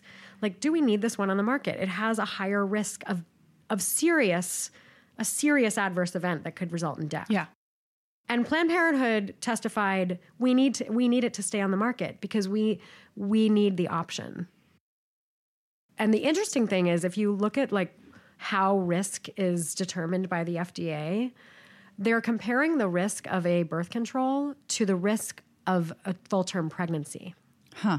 But I mean, it's it's a false Right. it's a false comparison because the the result of not taking birth control is not a full-term pregnancy. Right. Right. Sometimes that's the result, but actually, most of the time, that's not the result.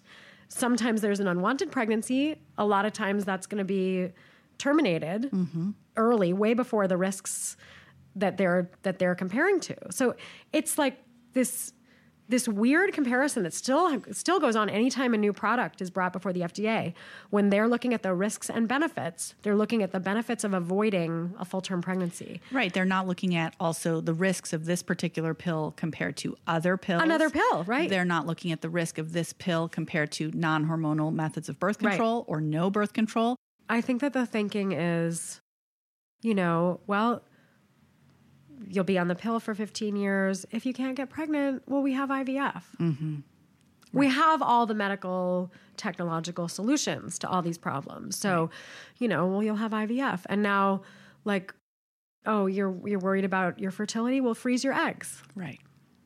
and then you'll take care of that as if that takes care of it you know and as if as if ivf is a sure thing number one which it's not and as if it's not uh, traumatic i mean I, I think most of the time it's traumatic. It's a traumatic experience for people. It's costly. It's a heavy lift for relationships. It's more you know it's associated with with um, problems with the baby like with the pregnancy with the birth. It's it's, mean- but we're okay with that. We're Right. we're just okay with that as a um, as a solution, and also like as a um, you know, I just I think that one of the reasons that I framed the book this way is that because we we have not reconciled our biology and our culture. Like our we have a window of fertility. That's just the fact of the matter. and you can try to stretch it and you can try to push it with medical technology at a cost. Yep. At lots of, you know, cost meaning different things. But like at the end of the day, we have not reconciled this. And we're turning, you know, rather than rather than the uppity movement that would need to happen to really finish the work of or, or continue the work of feminism, we're we are turning to these technological solutions. Um, you know, and and I've seen the the I've seen egg freezing referred to in the media as like this could be our new pill. Uh huh. Right. Like again, this stuff is going to solve our. We're going to get equality from this medical technology. Right. You know, we still have a birth crisis, um, but my sense is that Pushed uh, was enormously successful in having, you know, real discernible impact. That's my, you know, again, I, I might have be no in, in the bubble, Yeah. you know, of Yeah. clearly I am. I guess, you know, I'm not trying to like, you know, go for some sort of optimism here because I'm very comfortable staying in my anger.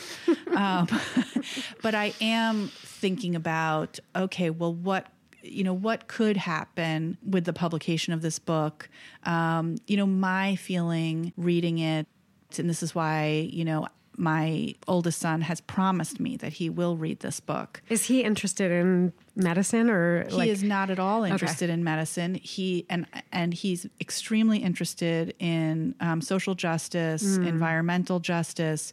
Um, he's a prison abolitionist. He's an activist. Um, he's a feminist. Um, he's and he's very critical of institutions, including medicine, or skeptical, I Yeah. should say. That's really the important difference. Yeah. And I think that you know, I, we've talked so much about the way in which, you know, I mean, he he was there when his my two older sons were there when when Judah was born at home. They saw that, you know, they had that experience, and so many people were like, "Oh, it's traumatizing," you know, to have your kids, especially your sons, you know, witness you giving birth. You know what? It was not traumatizing. They had an experience of watching their mother, uh, you know, have this s- supported, um, safe, um, you know, I mean, like I'm almost You embarrassed your to use the out. word empowered. You sang your baby I out. did, and we did that. You know, I mean, yeah, it was happening in my body, but they were there, and my husband was there, and my doula and my midwife were there, and they saw him came into the world. I mean, I even remember um, we took him for the first time to the pediatrician because you know, since he was born at home, the midwife came you know, many times to weigh him, to check on me, to check on the baby afterwards. But unlike in the hospital, the pediatrician di- didn't, you know, he wasn't And if- visited by the and pediatrician. You have to be a good girl and go to the doctor. Correct. And So we- show up with the baby within Yep. three weeks, or That's right. call CPS. That's Yeah. exactly right. And and so we took the baby um, to the pediatrician within the first week, and I have a very nice, very open-minded pediatrician who had never seen a baby who looked like Judah because Judah got his cord blood because Judah wasn't messed with, and he was nine pounds, not a problem. And so the doctor was concerned. He was like, I don't like Judah had such a different color than he was used to seeing. And he gave him the heel prick and and um, you know Judah was crying and and Moses and Abram, my older sons, were who t- who I took with us to uh, with me to um, the pediatrician were like very concerned. And the doctor said, "Was it very scary to you when you when you watched your mom give birth to Judah?" And both of my kids immediately said, "We've never seen our brother cry like this. This is the first time we've ever seen him cry. We're concerned because what whatever you just did to him seems like maybe not okay. I mean, you know, it's just it's the same thing over and over again. You know, so okay, so anyway, this is why my son has agreed, you know, to read this book, you know, because I said to him, this is the most important thing that I've read in a really long time. It's not just about women's bodies, but it is about women's bodies. To to not care about it is to say you don't care about women's bodies, but it's also about how can we fix the healthcare system for everyone.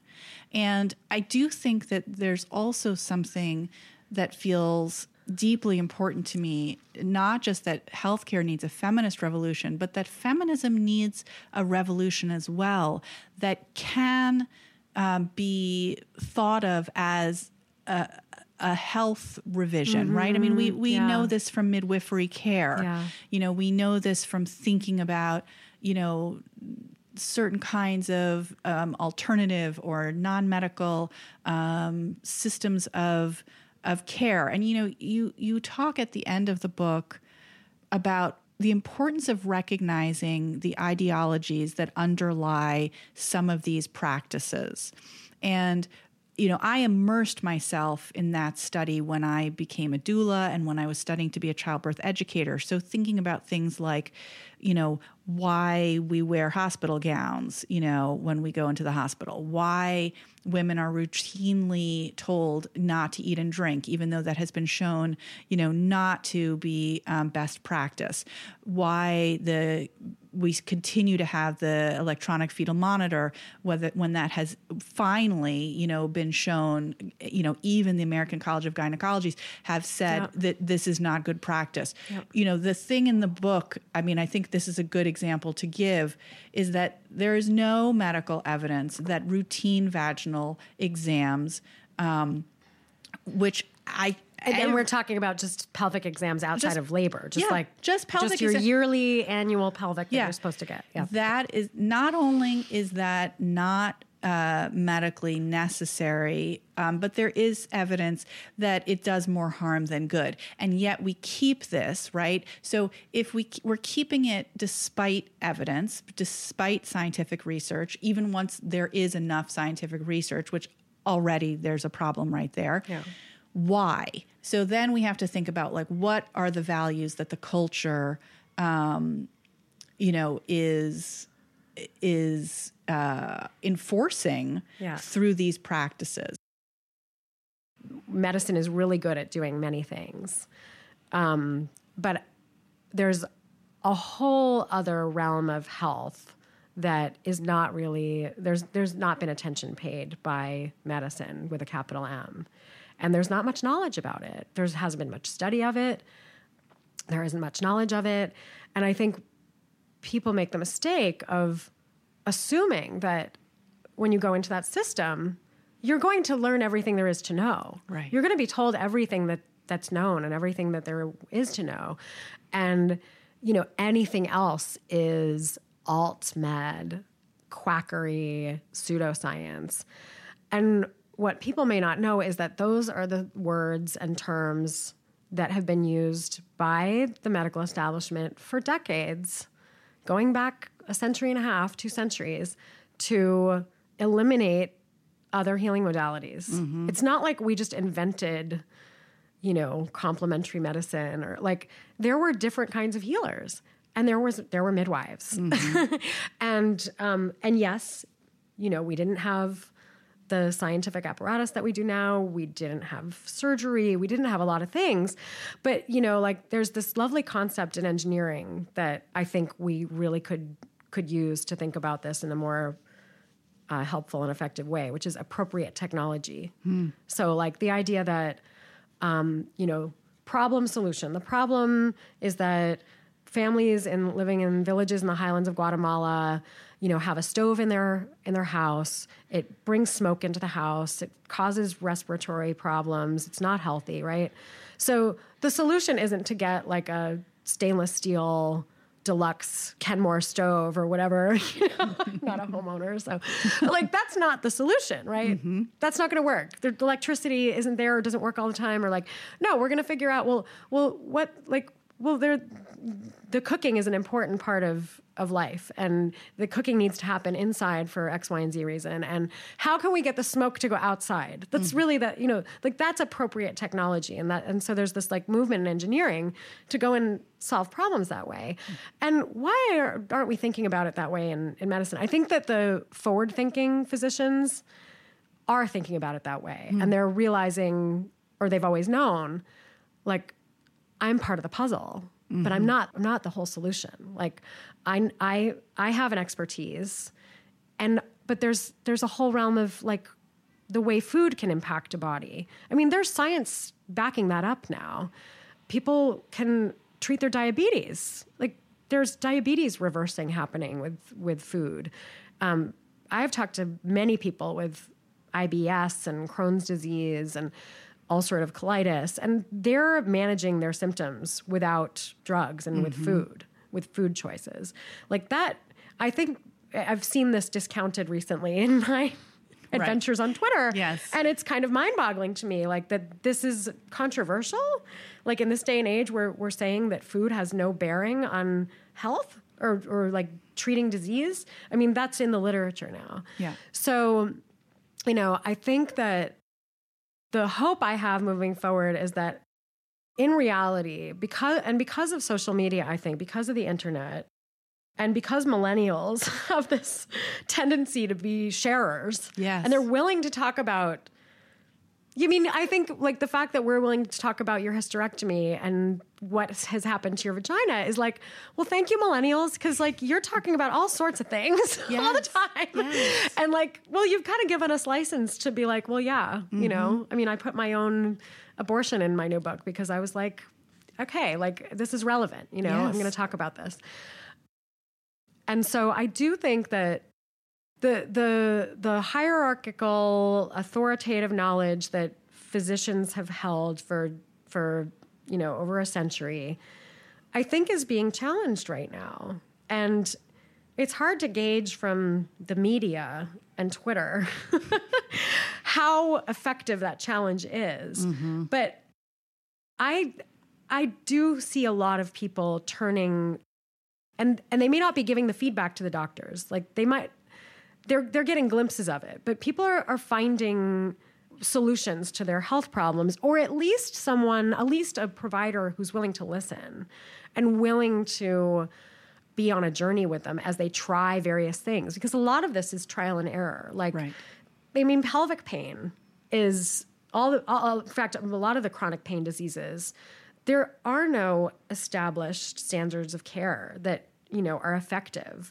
It's like they try various things. And so, you know, people are on their journeys. And I think the evolved physicians are the ones who are like, yeah, okay, try that. Right. Vaginal steaming helps you. Like, okay, you know, that's great. Why would I be threatened by that? Right. You know? Um, and I do think that like the kind of reactionary dinosaur response is like that's pseudoscience, that's quackery. Don't do that. Because that really echoes the same thing that the early physicians who had hardly any knowledge of, of birth, mm-hmm. really. They really, I mean, the midwives had way more accumulated knowledge and expertise about how babies come out of vaginas than the early doctors the, the marginalized populations that have been traditionally dismissed, most dismissed by medicine and most abused by medicine, are the ones who are turning to these other methods.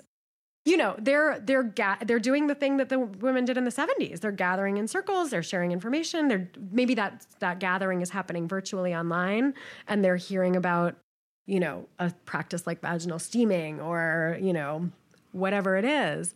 Um, and a lot of it is not studied. A lot of it is not, you know, based on science in that way. It's also not, there's not science there to refute it. And a lot of it is like low risk. Like when we're talking about something that medicine has not found a good a good treatment for, like a chronic pain issue or pelvic pain related to sexual trauma, like there are no good standard conventional therapies that work for everyone. So women are trying different things. We're talking about low risk things. So I think that people are turning to these other these other providers. They're turning to health coaches, they're turning to acupuncture, they're turning to all these other things and you know, a lot of those things have actually been borne out in the data now. Like acupuncture is embraced by world renowned cancer centers because there's actually an evidence base for it in treating pain and depression. And um and you know but but that was quackery Right. 20 years ago. And the, and the other thing that you mentioned so clearly in the book is uh, so one of the problems with pathologizing, vilifying, um, fear mongering around alternative treatments that may be effective, but we don't have enough medical research to, uh, we don't have enough scientific research to say they work. We also don't have enough scientific research to say they don't or that they're harmful. So one of the problems is that then um, people are ashamed of seeking these alternative Yeah. treatments. Um, the doctors are put on, you know, the doctors become absolutely in control. This is all mixed up in capitalism Yes. and marketing. Um, But then the other thing, which you mention in the book, is that there is an epidemic of harm. There is an epidemic of harm of racism. We have evidence for this. And yet, that we do nothing about.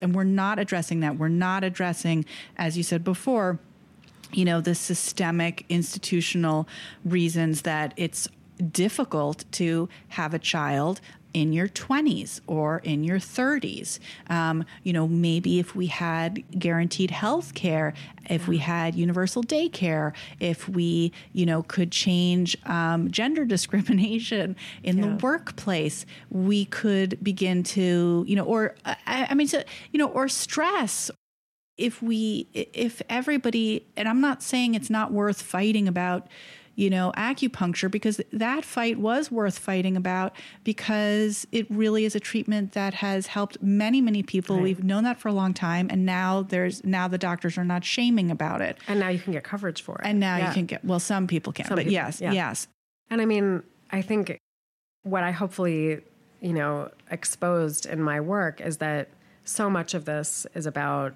control mm-hmm. and control of the market and authority. One thing that, you know, we need to happen if we're going to have a feminist revolution in healthcare is that we need midwives. yeah I mean, we need doctors to provide the midwifery model. but we also need some we need some OBs to be there to do C-sections Yep. and to do the high risk pregnancies and to be there when there's pathology. We need that. Um, but really what we need are midwives. We need frontline providers who whose training is in the physiological process and who are going to support it. I mean, people don't realize that is not that is not the training of the OBGYN to, to support the physiology. That's just that's just not what they know. Right. And I think we have a real hard time wrapping our heads around the fact that midwives have that expertise, that they are experts in what that normal birth process looks like and how to achieve it with the minimum injury to those very sensitive parts that I think we, you know, if we're if we can enjoy our bodies, we want to keep enjoying them, right? Mm-hmm. So we need that revolution and we as people need the freedom to seek care from different providers, not just MDs. And that is going to be a huge, I mean, that is not how our system is built. And we And it really threatens it threatens the profession. yes. It threatens people's livelihoods. yes. And it threatens our it threatens our paradigm. and it threatens our the things we thought we knew to be true. and that's why I think people end up having arguments with their husbands late at night because we're dealing with like I mean we've been living in a in a medical paradigm for 150 years and I think that like it's inevitable that it's going to change at some point but it's really entrenched and there's a lot of there's a lot of corporate interest in it Yes. and this is not to say that individual people, physicians, are lying or basing their decisions on finances. That's not, this is not to say that at all. But I think my point is that there is a system that they've gone into, and they may be the most feminist women you know, but they went into a system that has not overcome its patriarchal and paternalistic origins. And that, you know, like when we talk about it be- being like uh, having origins in slavery. I mean, the early surgeons perfected procedures on enslaved women. That is baked into medicine. Like, we have to recognize that. The idea of doing pelvic exams on un- unconscious patients is baked into OBGYN.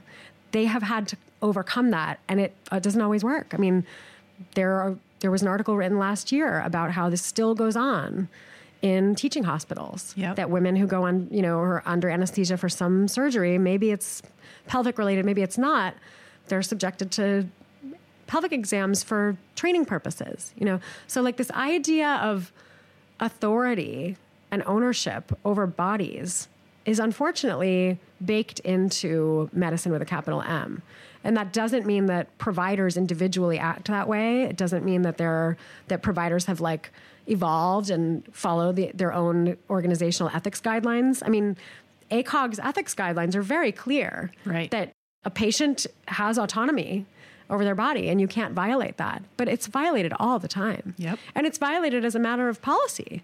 I mean, in a lot of hospitals, the policy states that breech babies do not come out vaginally in this hospital. Mm-hmm. And that means that that woman is being forced to have surgery. And that's something we don't do with any other adult patient. But somehow it's it's routine, it's part of policy, it's part of OB/GYN training that you don't learn how to deliver to catch to attend a woman having a breech a vaginal breech birth. It's just it's been accepted. And I, I think like so that those are like the inherent problems we're dealing with is like for some reason we do not respect women's autonomy in the medical realm. I mean the medical system is screwing everybody over. Yep. but I do think that that women are being treated differently, mm-hmm. when, and we see it. We see it in the maternity care context most starkly that we don't own our bodies mm-hmm. when we're pregnant. Mm-hmm. I mean, that's I, I've just had this conversation with Lynn Paltrow, the Yep. attorney who started National Advocates for Pregnant Women, and I mean, she argues that no, they're in violation of of human rights law. They're in violation of the Constitution, and also like judges tend to side with hospitals that currently in New York, the courts are siding with the Staten Island hospital that forced Rinat Dray to have a C section. Hmm. They did not get consent from her. She did not sign a consent form and they cut her open. Wow. And the courts are siding with the hospital that, you know, you can, if you feel like the baby's in danger, you can override a maternal refusal. And that's against ACOG guidelines. Mm-hmm. That's against our notions of autonomy and bodily integrity Mm-hmm. that you that you are in charge of who enters your body and what Mm-hmm. happens to your body. It's something that we see violated all the time for women. So like these are the really like these are the deep problems that we're dealing with, autonomy and authority. And I think unfortunately, we have not had the feminist revolution where we say like you know, my body my choice applies to medical care. Like med- my body my choice has only been applied in the context of I want that procedure. Right. But what about when you don't want the procedure or you want something else? I want a midwife. Mm-hmm. I want a home birth and I want to be able to transport to a hospital that's not going to be hostile toward me. I want like full uh, information. I want full information, right? I want real consent as opposed to basically malpractice oriented consent. Right. And I want you to value my organs enough to study them and come up with some alternatives and Yes. don't and not just tell me that this organ has one purpose and because I'm over 40 or over 45, oh, no big deal. Right. Right. So I think that's that's the revolution we need in feminism, which is I have a right to my bodily integrity and Right. my physiology. It's state sanctioned gender based violence Yeah. and racialized violence. Yeah. So, and that's a that's a that should really scare everybody. The problem is that this is an erosion of of rights, which then happens to bodies and human beings outside of the hospital, outside of the medical care profession, and and it has this this precedence and this basis, which is, which is really dangerous. Yeah. Like I I've heard your story so many times Mm-hmm. and it's like it doesn't get any less heartbreaking or infuriating. I mean, can you believe it? I'm I'm a certified doula. I managed to have three vaginal births. I had a home birth. I'm I'm really well educated on this topic, and I still ended up with a hysterectomy at 47. And I think that what we're missing is so we have we have an alternative when we're pregnant. If we find midwifery, mm-hmm. right, we can go into that world and have a completely different kind of care.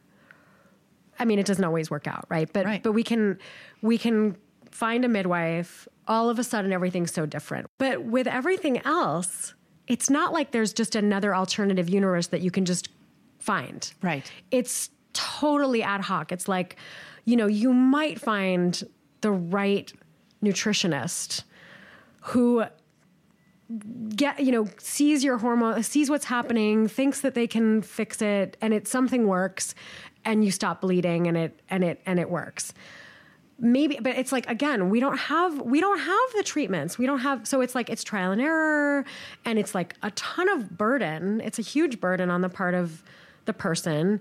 You know thankfully in the last 40 50 years midwifery came up and you know provided women with this other alternative and yet we still very few of us actually find it and find it find our way out of the out of the institutional birth model um, but it's there. Mm-hmm. It's you can find it, but like with everything else, I think it's so much harder and it's so much more trial and error, and you're bleeding. Yeah, and it's too you late. can't stop it, and you were actually thinking of you were actually thinking you were going to die. Yeah. I mean, so it was like, what other choice? You didn't. You there were no other options, and this is what's like this is what's heartbreaking, and this is where things need to change because.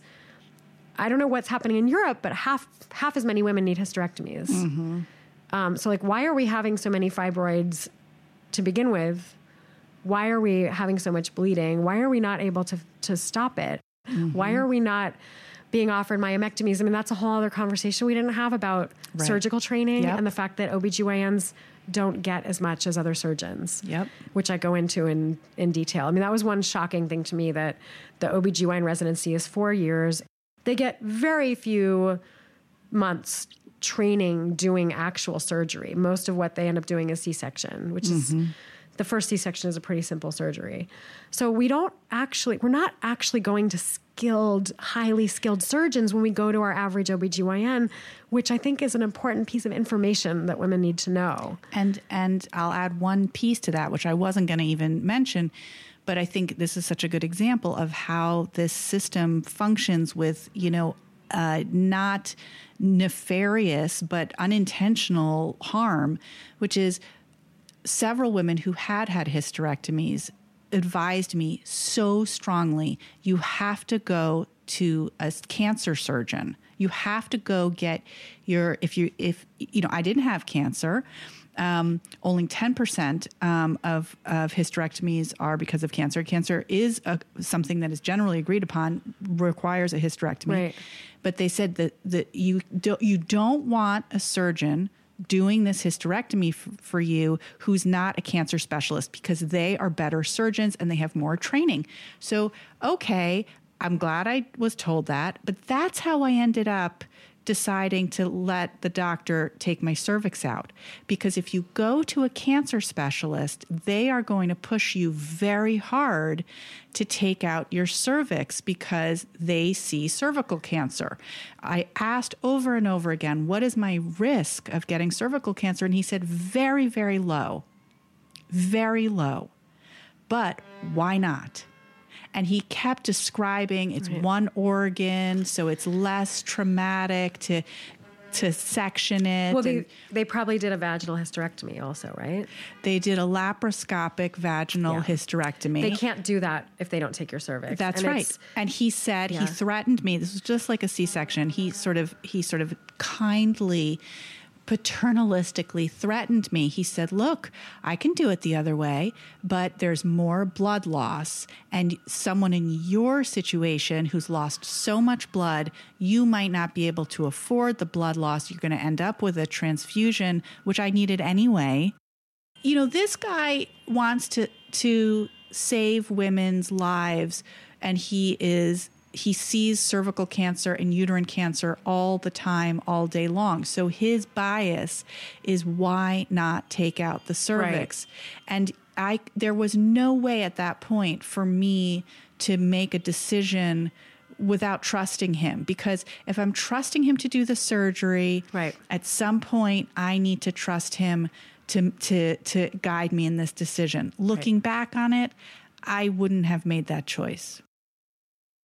Oh my god, we have we have yeah. to stop here, we have Jennifer. To stop. How do we stop? I don't know. We just we just stop. How do you do? You read a poem usually? yeah, usually I do. All right, read Jennifer's book. There, it is absolutely incredible. Thank you, Rachel.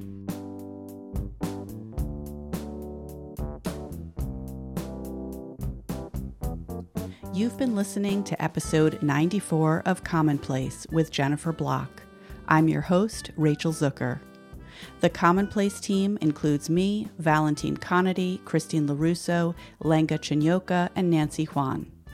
For this episode, Commonplace's charitable partner will donate $250 to Mrs. Naja's Kitchen.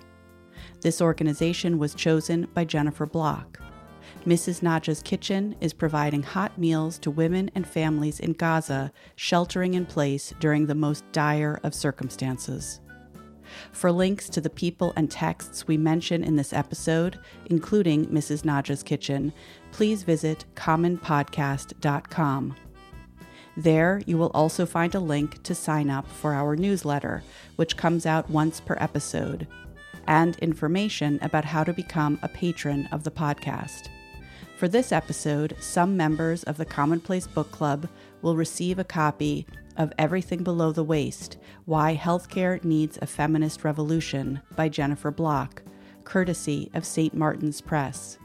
Or Our Bodies Ourselves by the Boston Women's Health Books Collective, courtesy of Atria Books. All patrons will get access to a list of Jennifer Block's tips for nonfiction writers and her list of recommended books about medical feminism. The music you're listening to was composed and performed by Judah Darwin Zucker Gorin. Many thanks to St. Martin's Press, Atria Books, and all the publishers who send books to me and to our dedicated patrons. Thank you, thank you to those patrons who make Commonplace possible. And thank you to you, dear listener. I wish you safety and freedom in body and spirit. Thank you for listening.